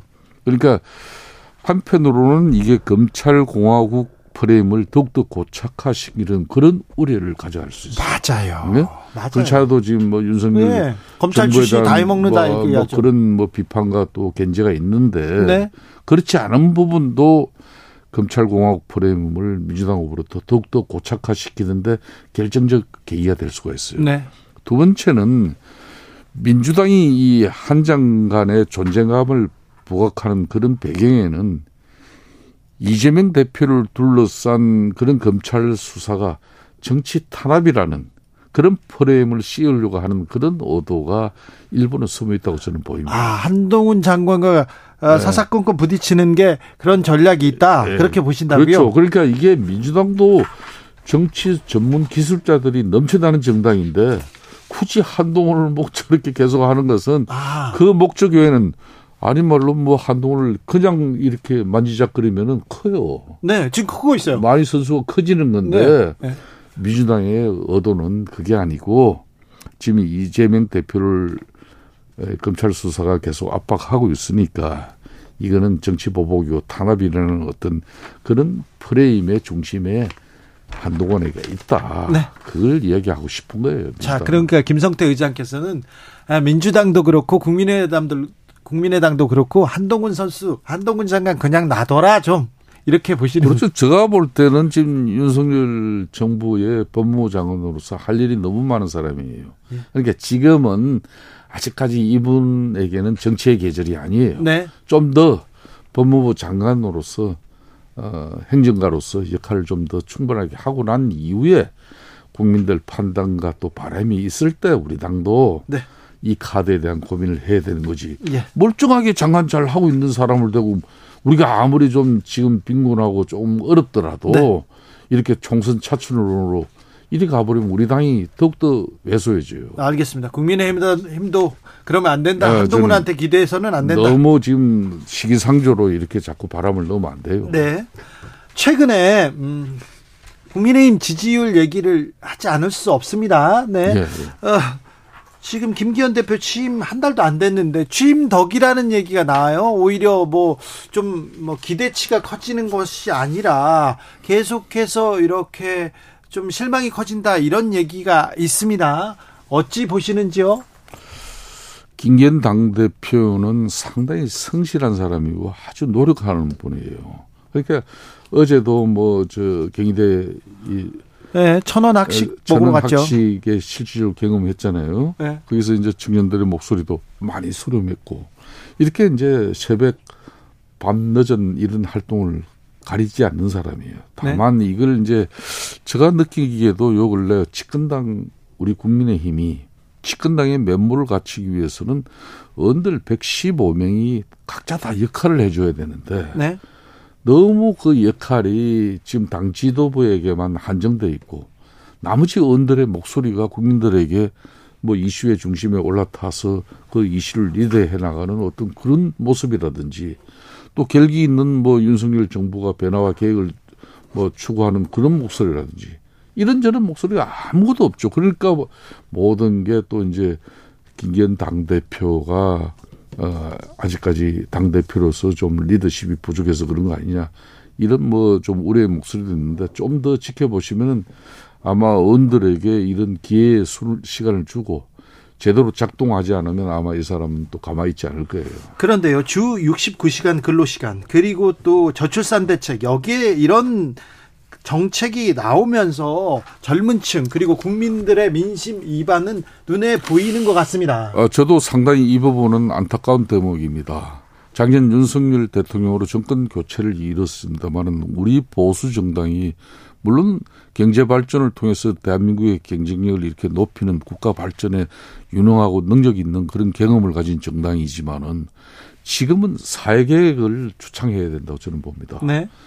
사회개혁의 중심 정당으로서의 그 역할이 돼줘야 되는데 그걸 제대로 아직 우리가 역할이 되지를 못하다 보니까 네. 그런 측면에서 이 주 69시간도 사실상 이 노동의 역사는 근로시간 단축의 역사인데 네. 2천만 가까운 경제활동 인구가 다 힘든 그 노동시간을 가지면서 10분, 30분이라도 좀 적게 일하고 휴식을 가지고 삶의 충전을 통해서 또 자기 하는 생업에 또 최선을 다하고 가정경제에 이끌어가는 그 힘을 다 이분들이 자기가 조절해야 돼요. 그런데 네. 주 52시간을 2018년도 그것도 여야 합의로 네. 저 원내대표 시절에 네. 참 어려운 저도 판단을 그때 당시 홍영표 대표랑 해서 이 근로시간 단축을 한 지 5년밖에 안 됐는데 지난번에도 이야기했습니다마는 계절적인 수요라든지 수출 낚기를 불가피하게 맞춰야 되는지 게임 산업에 이런 콘텐츠 개발 이런 쪽에 프로그램 개발에 집중적인 시간이 필요할 때 예외적인 근로시간이 이렇게 되는 부분만 탄력 근로로 선택적 시간 근로로 이렇게 조정하면 될 일을 이걸 마치 주 52시간 근로제가 확정되어 있는데 이걸 69시간처럼 그냥 늘리는 것처럼 이렇게 프레임에 그냥 갇혀버리는 게 이번 정부 지금 입법 예고의 네. 가오죠. 프레임에 갇혔다고도 볼 수도 있지만 프레임 그러니까 홍보 정책 홍보를 잘못했다. 이게 정부 여당의 과오다 이렇게 말을 하셨는데 그래도 지금 근로시간 계속 늘려주려고 사장님들 일 시킬 권리만 너무 신경 쓰는 거 아닙니까? 정부 여당이. 저는 그 부분에 대해서 그런 인식이 이렇게 팽배한 게 사실이에요. 네. 아니 장시간 노동 밤에 오버타임 또 휴일 토요일 일요일 특근 시켜놓고 네. 제대로 된 임금 지급하지 않으면서 네. 이렇게 근로자의 노동권을 혹사시키면은 네. 어떤 근로자가 그걸 감당할 수 있습니까? 그 휴가도 지금 있는 휴가도 못 쓰는데 국가의 가장 큰 목적 중에 하나가 예. 노동자들의 삶의 질이고 예. 삶의 질은 건강권을 잘 유지시켜줘야 되는 거거든요. 네. 그런 측면에서 끊임없이 이제 윤석열 정부 입장에서도 이번 일을 계기로 네. 우리도 앞으로 수출 경쟁력이 좀 확보되고 경제 위기를 극복하는 어떤 동력이 좀 더 안정되면은 우리도 보다 수준 높은 이 근로시간 개편을 통해서 우리 경제활동 인구 월급쟁이들에게 보답해야죠. 네. 이번에는 잘못된 겁니다. 이게. 알겠습니다. 네. 잘못했어요. 아 그러니까 입법 예고 기간 고용노동부 이정식 장관이 네. 특별 근로감독 그러니까 장시간 뭐 임금 수당 지급 없이 이렇게 노동시간 시키는 부분에 대해서는 네. 이건 특별 근로감독 실시하라고 지금 오늘 지시를 했어요. 알겠습니다. 뒤늦었지만 잘한 겁니다. 알겠습니다. 뒤늦었습니다. 네.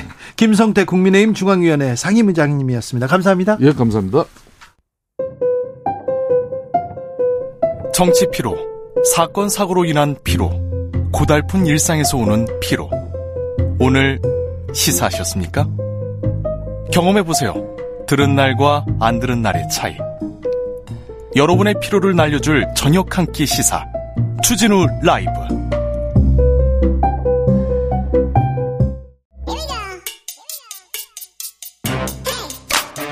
과학을 향한 진지한 고민, 과학과의 수다.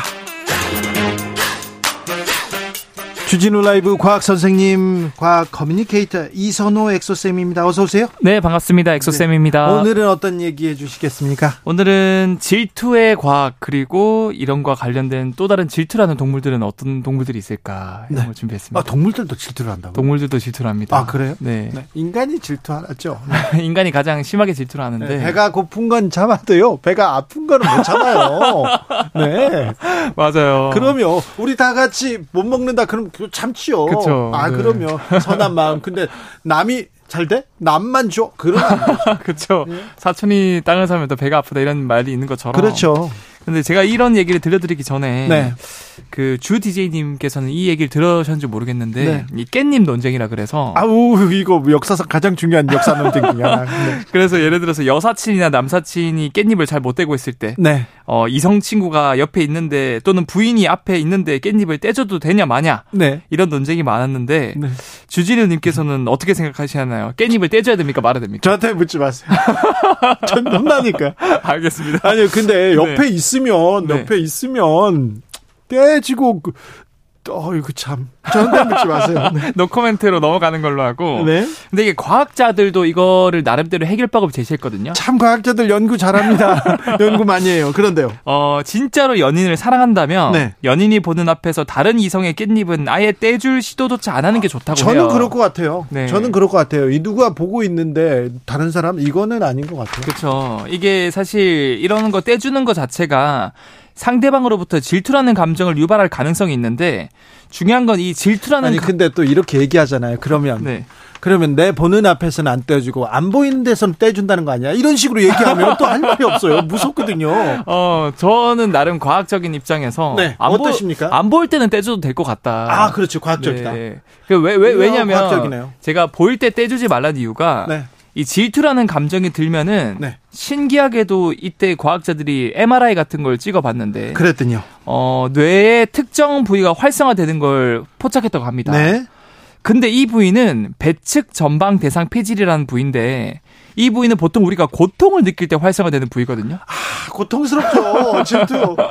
고통스럽죠. 네. 그러니까 뭔가 저 사람이 나를 안 좋아하고 옆 사람한테 잘해준다고 생각해봐. 그렇죠. 네. 이거 고통스럽죠. 고통. 예, 우리가 보통 고통은 물리적인 통증을 느낄 때 활성화되는 부위인데 네. 이 질투는 사실 물리적으로 우리가 뭐 회초리를 맞는 것도 아닌데 네. 이 질투라는 감정이 생겼을 때는 진짜 우리가 고통을 느끼는 부위랑 똑같은 부위가 활성화되면서 결국 이 질투라는 깻잎을 떼주는 행위 자체가 사랑하는 사람을 고통스럽게 만드는 행위라고 볼 수 있는 거죠. 아우, 네. 앞에서 질투 유발, 아우, 고통스럽죠. 네. 그리고 여기서 추가적으로 실험을 한 게 이 고통을 느끼는 배측 전방 대상 피질이 가장 활성화될 때가 언제인지 아십니까? 언제요?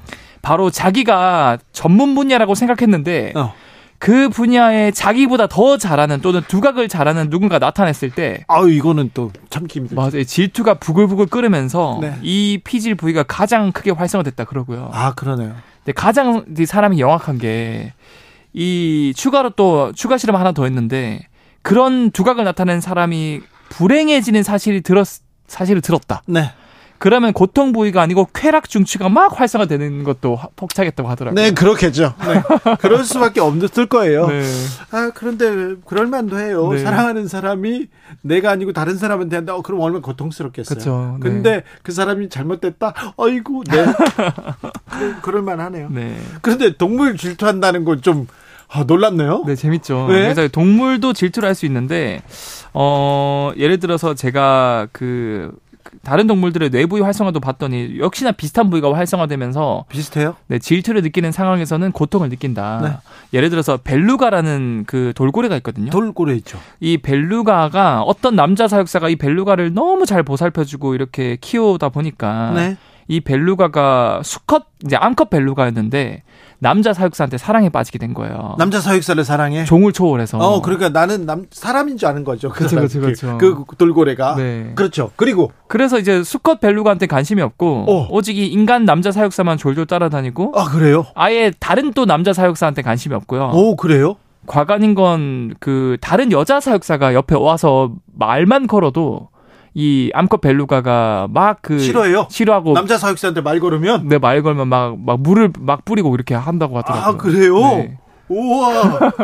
너무 신기하다. 아, 돌고래가 사람한테 지금 사랑에 빠졌군요. 그렇죠. 아, 그럴 수 있어요. 네. 잘했다고는 볼 수는 없으나 그 사랑 뭐 존중합니다. 네. 네. 뭐 종을 초월해서 사랑에 빠질 수도 있고 질투도 한다. 예. 돌고래 네. 말고 다른 동물은요? 또 원숭이도 사실 사람이랑 비슷하지 않습니까? 원숭이요? 네. 그래서 원숭이 관련된 제가 재밌는 연구 결과를 말씀드리자면 네. 이 원숭이는 사람이랑 비슷하게 단체 생활을 하고 나름 사회적인 활동을 많이 한다고 알려져 있거든요. 그렇죠.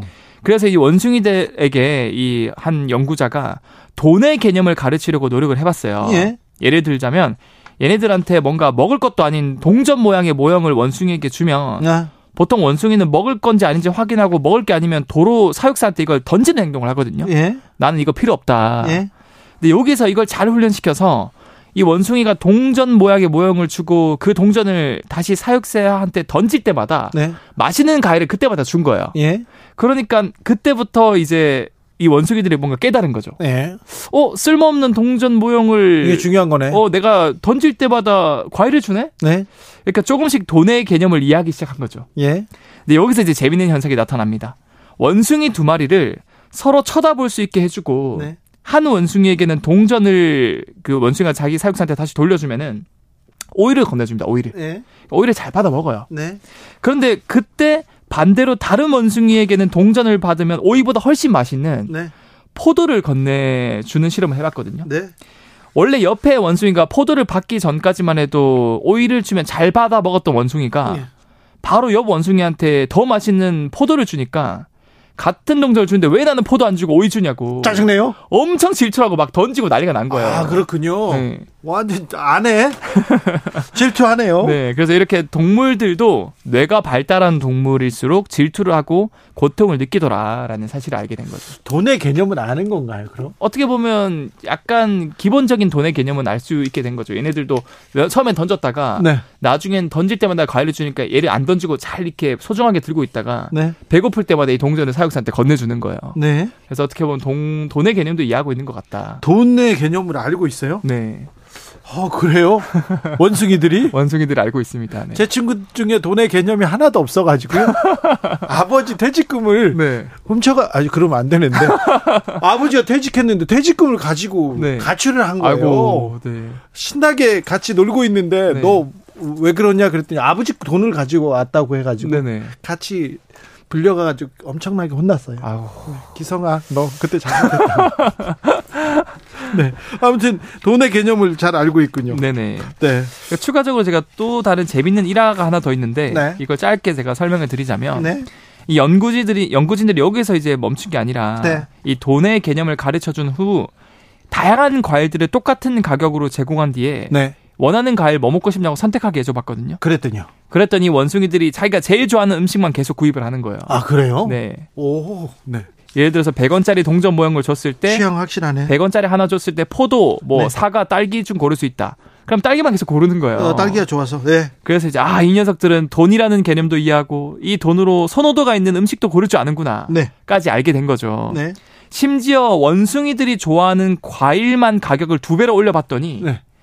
자기들이 좋아하는 과일만 매일 사 먹던 원숭이들이 갑자기 이 가격이 두 배로 비싸져 버리니까 네. 가성비를 따지는 거예요. 진짜요? 네. 우와. 다른 거 그럼 포도도 먹고 다른 과일도 먹어요? 맞습니다. 오, 신기해. 그래서 좋아하는 과일을 과감하게 포기하고 네. 왜냐하면 동전 한 개로 먹을 수 있었던 게 두 개를 줘야 되니까. 그러니까요. 그러니까 이제 원래 딸기를 좋아했다면 딸기는 안 먹고 포도, 사과 이런 것들을 막 고르기 시작하고요. 아, 네.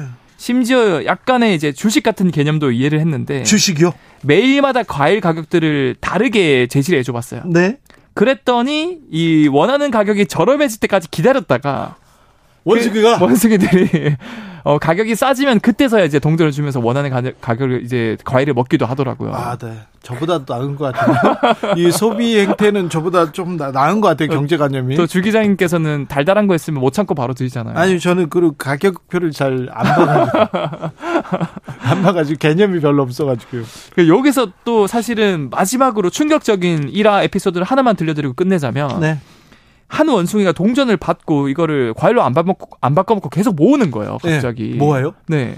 그러니까 어느 순간 더 이상 연구원들이 줄 돈이 없고 그 원숭이가 돈이 다 쌓인 거예요. 네. 그랬더니 갑자기 그 원숭이가 원숭이 있는 모든 무리한테 이 동전을 갑자기 다 뿌려버린 거예요. 아, 이거 뭐 자선사업가예요? 일종의 쿠데타 같은 게 일어난 거죠. 네네. 그래서 네. 이 동전 개념 자체가 이제 연구원들이 더 이상 이걸 쓸 수 없게 되니까 원숭이 다 가지고 있으니까 네. 동전 다 회수하려고 달라고 하니까 원숭이 다 안 주는 거예요. 오. 그래서 이제 과일을 필요 이상으로 엄청 많이 주니까 그때서야 주는 겁니다. 아하. 그래서 어떻게 보면은 이런 원숭이 사회에서 쿠데타까지 일어날 수 있는 이런 재밌는 연구 결과도 있었다. 네. 아무튼 질투라는 게 인간은 물론 동물한테도 공통적인 그런 감정이군요. 네, 이게 질투라는 게 심지어 굉장히 좀 단적인 예이지만 초파리도 질투를 느끼거든요. 초파리도요? 네, 초파리도. 그래서 이게 굉장히 근원적으로 존재하는 감정이니까 네. 여러분들도 이 근원적인 감정 질투를 사실 연인한테 선사하면 고통을 주는 거니까 네. 잘 컨트롤하셔서 그래요. 연인 관계든 친구 관계든 가족 관계든 건강한 관계를 만드셨으면 좋겠다. 그래요. 질투 네. 일으키게 그건 안 돼요. 네. 과학 커뮤니케이터 이선호 엑소쌤이었습니다. 감사합니다. 네, 감사합니다. 교통정보센터 다녀올까요? 이승미 씨.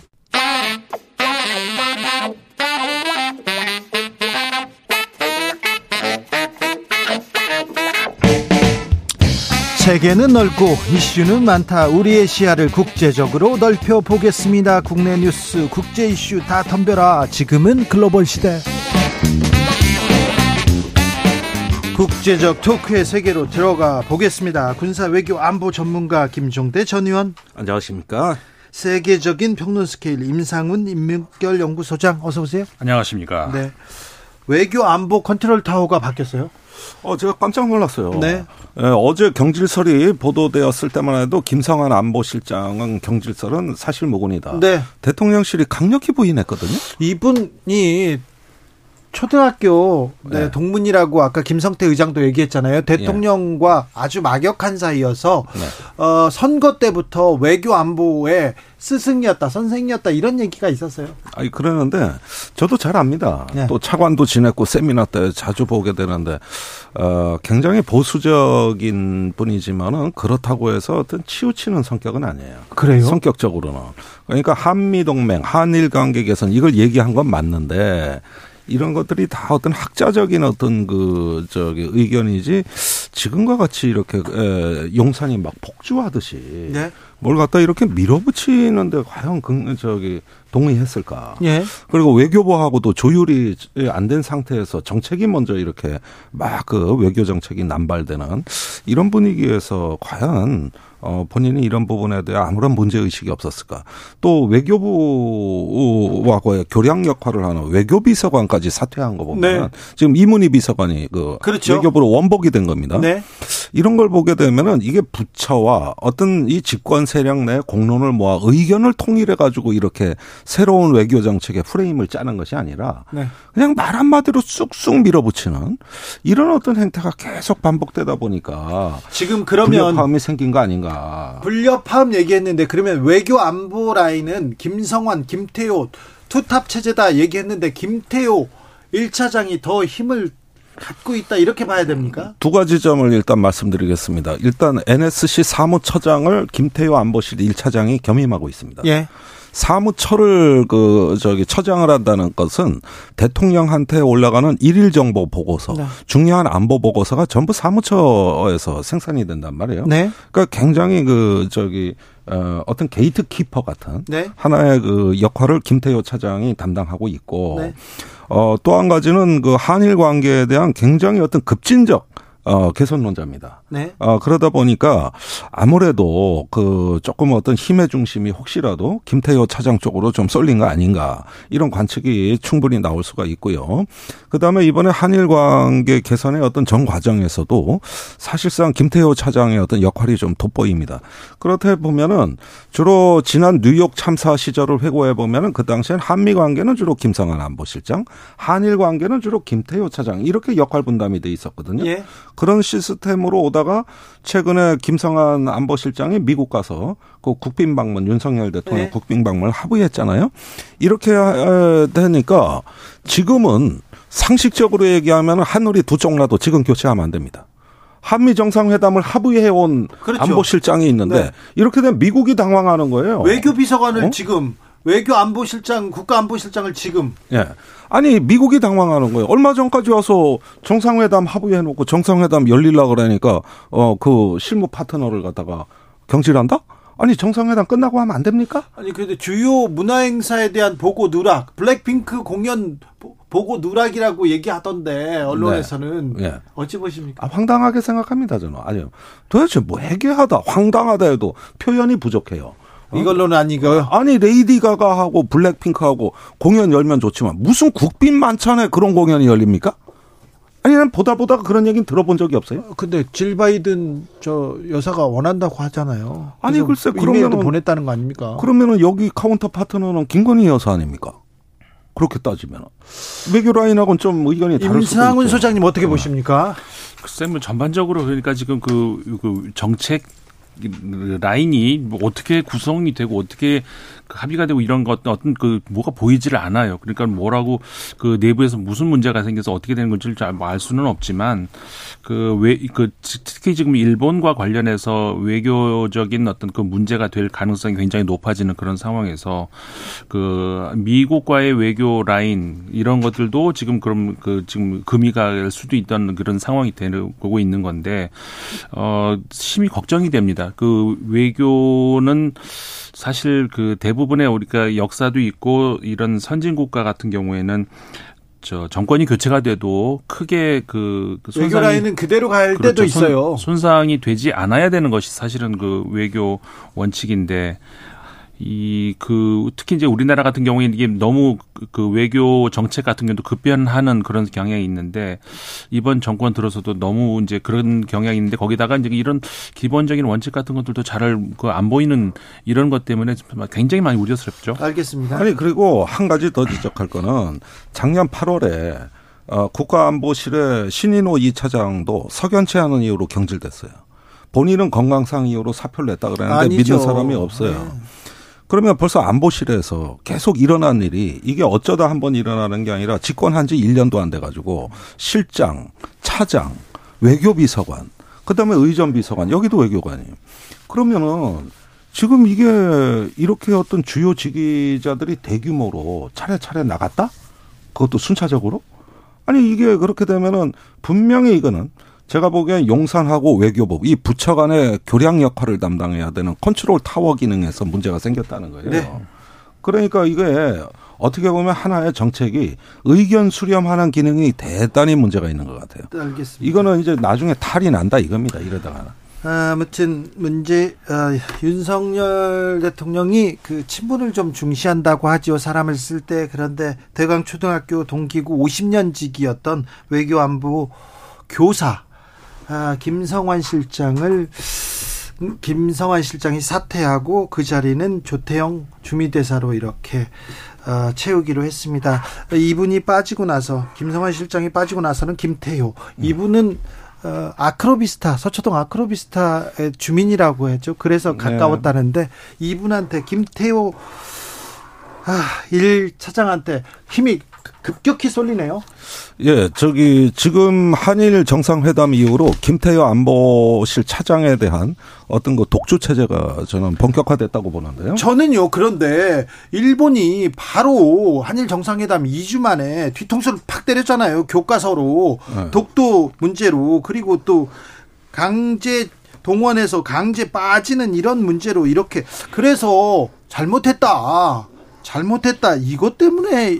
아니, 그런데 제가 중요한 얘기 할 때는 마저 들으시고 다음 질문으로 넘어가셔야지. 아니, 이거 좀. 그 독주 체제라는 거, 그 대단히 중요한 발언이었는데. 알았어요. 이걸로 자연스럽게 넘어가려고. 네, 그래서 하여간 더 하세요. 예. 자, 독주. 한일 그 정상회담에서 합의된 게 한일 안보 경제 그 대화가 앞으로 진행되는데 그걸 NSC 사무처 주관으로 하기로 했어요.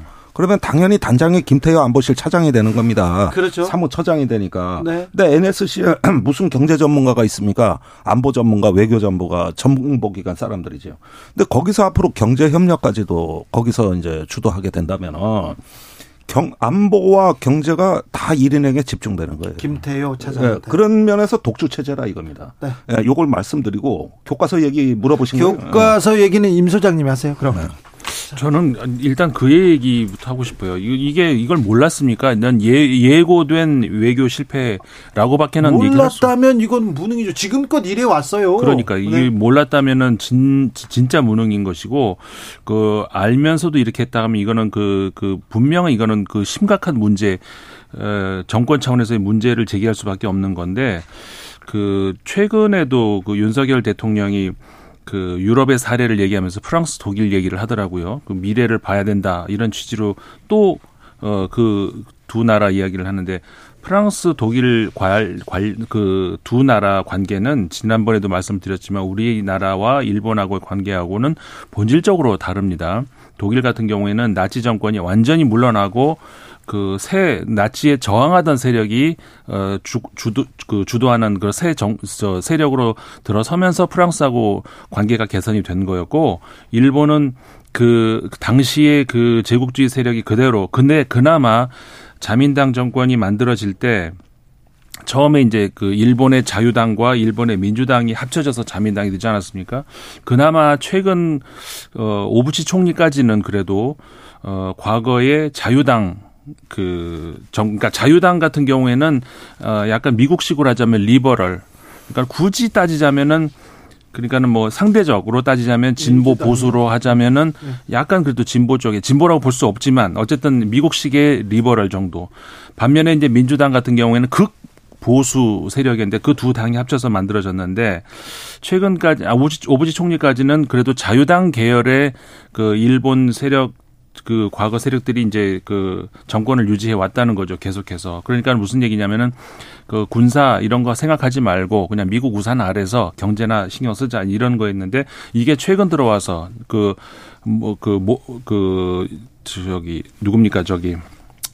고이즈미 총리 그 이후로 해가지고 그 일본이 보수화되고 있는, 그러니까 다시 말하면 일본의 그 계파들 있지 않습니까? 네. 그 계파들이 그 여러 개가 있는데, 최근에 총리를 배출하는 계파들은 전부 과거에 그 방류였던 그 민주당, 그러니까 극보수 출신들이 지금 그 주류를 형성하고 있거든요. 지금 사실 기시다 현 총리 같은 경우는 출신 이 파벌은 약간 그래도 그나마 온건 파벌이라고 할 수가 있는데, 고치카이라고 하는. 그런데 거기 그 세력도 지금 그러니까는 그 주류라고 할 수가 없는 비주류이기 때문에 지금 얼마 전까지 총리를 했던 아베 총리 계파를 의식할 수밖에 없는 그런 상황이거든요. 네. 일본의 지금 그 외교, 그 안보 이런 정책들을 우리가 그 무슨 파트너로 인정할 수 있는 그런 대상이 아니에요. 그걸 뭐 자꾸 독일하고 프랑스 비교를 하는데, 지금 현재 일본은 우리가 계속해서 그 대화를 지금 있는 상태로 그대로 받는 것보다는 그들의 입장을 바꾸라고 강요를 하고, 그렇지 않으면 우린 더 이상 받아줄 수 없다는 그런 식으로 나가야지. 지금 이게 지금 독도 문제라든가 조선인 징병 문제라든가 이런 걸 몰랐습니까? 지금 이 정권에서 이렇게 할 줄을 모르고 했다는, 그럼 더 문제인 것이고요. 아니, 그런데요. 이게 심각한 게 이것뿐만 아니라 쿠릴 열도 얘기도 나와요. 네. 초등학교 교과서에. 네. 그러니까 자기네 고유 영토인데 실질 회복이 안 되고 강점당하고 있는 영토가 다 적시됐다 이겁니다. 네. 그 쿠릴열턴 러시아하고 문제가 있는 거 아닙니까? 네. 그리고 일본이 지금 저 실질을 자기가들이 그 점령하고 있는 건 센카쿠 정도예요. 네. 그러면은 이건 초등학생들한테 주변국하고 영토 분쟁하라고 가르치는 거예요. 초등학교한테. 아시다시피 네. 영토 분쟁이라는 게 나오면 이거 동맹이고 뭐고 다 깨집니다. 그렇죠. 협력이 안 되는 뭐걸 일본어로 마무리라 그래요.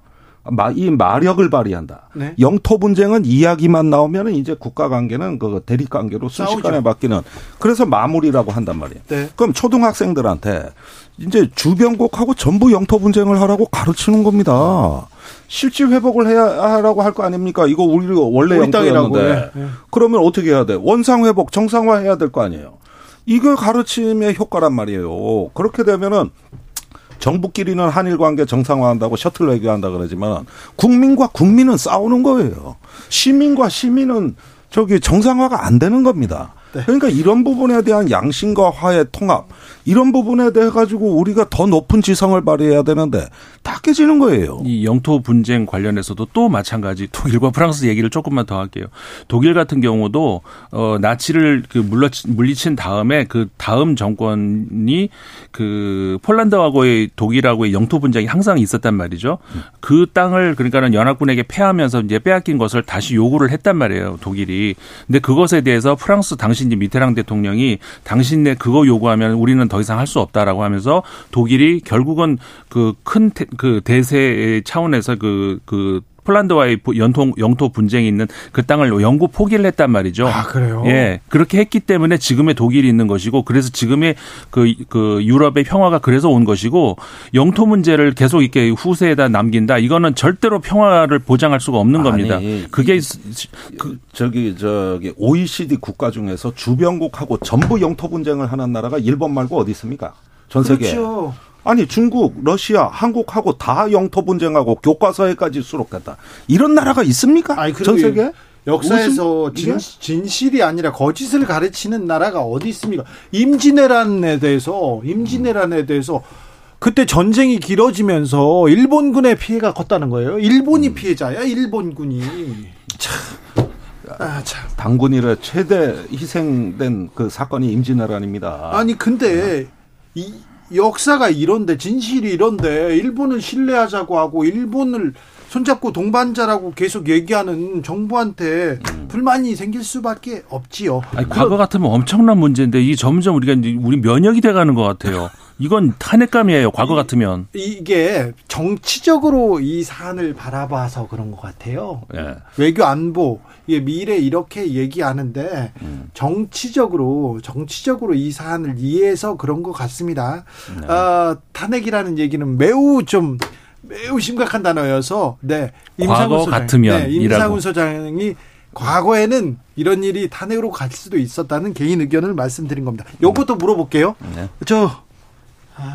우리가 핵무장 얘기를 이렇게 막 주장하는 정치인들 있잖아요. 네. 근데 일본이 가장 좋아할 것 같아요. 일본에 그런 주장, 비슷한 주장 많아요. 핵공유론자. 네. 그리고 아베 총리는 미국의 전술에 갖다 놔야 된다 그랬어요. 그러니까요. 이 얘기가 지금 우리 핵무장 주장이 어디서 들었나 일본 극우에서 하던 얘기예요. 그런데 거기는 무장까지는 안 갔습니다. 어떤 면에서 이게 소통이 되냐면은 미국의 핵정책을 변경시키겠다는 데서는 한일의 보수가 일치합니다. 그러니까 미국의 NPR 핵태세 검토 보고서를 동맹국 요구사항에 맞게 바꾸라는 거예요. 거기에는 이제 핵무기 사용 조건이 나와요. 그다음에 전술핵도 공유할 수 있다고 보는 거거든요. 이렇게 바이든 정부에 압력을 넣는 거는 적어도 한일 간의 우유파 보수 정치인들은 거의 의견 근접이 됐다. 그런 면에서 이번에 윤석열 대통령도 이런 동향들 다 보면서 얘기할 겁니다. 그러니까 더 우려스러워요. 일본의 핵무장이라 이거 그러면 동아시아의 안전판이 깨지는 건데요. 자, 루브르 박물관 노동자들도 파업에 나섰더라고요. 저 연금 개혁 반대 시위는 계속됩니까? 프랑스에서? 예, 정부도 그렇지만 국민도 마찬가지로 퇴로 없는 좀 전쟁이 시작된 것 같아요. 네. 근데 이거는 그러니까 연금을 얼마큼 늘린다 안 늘린다 이거에 많이 집중이 돼 있는 것 같은데 사실은 마크롱 대통령의 불통 이게 여기에 이제 국민들이 화가 나 있는 거거든요.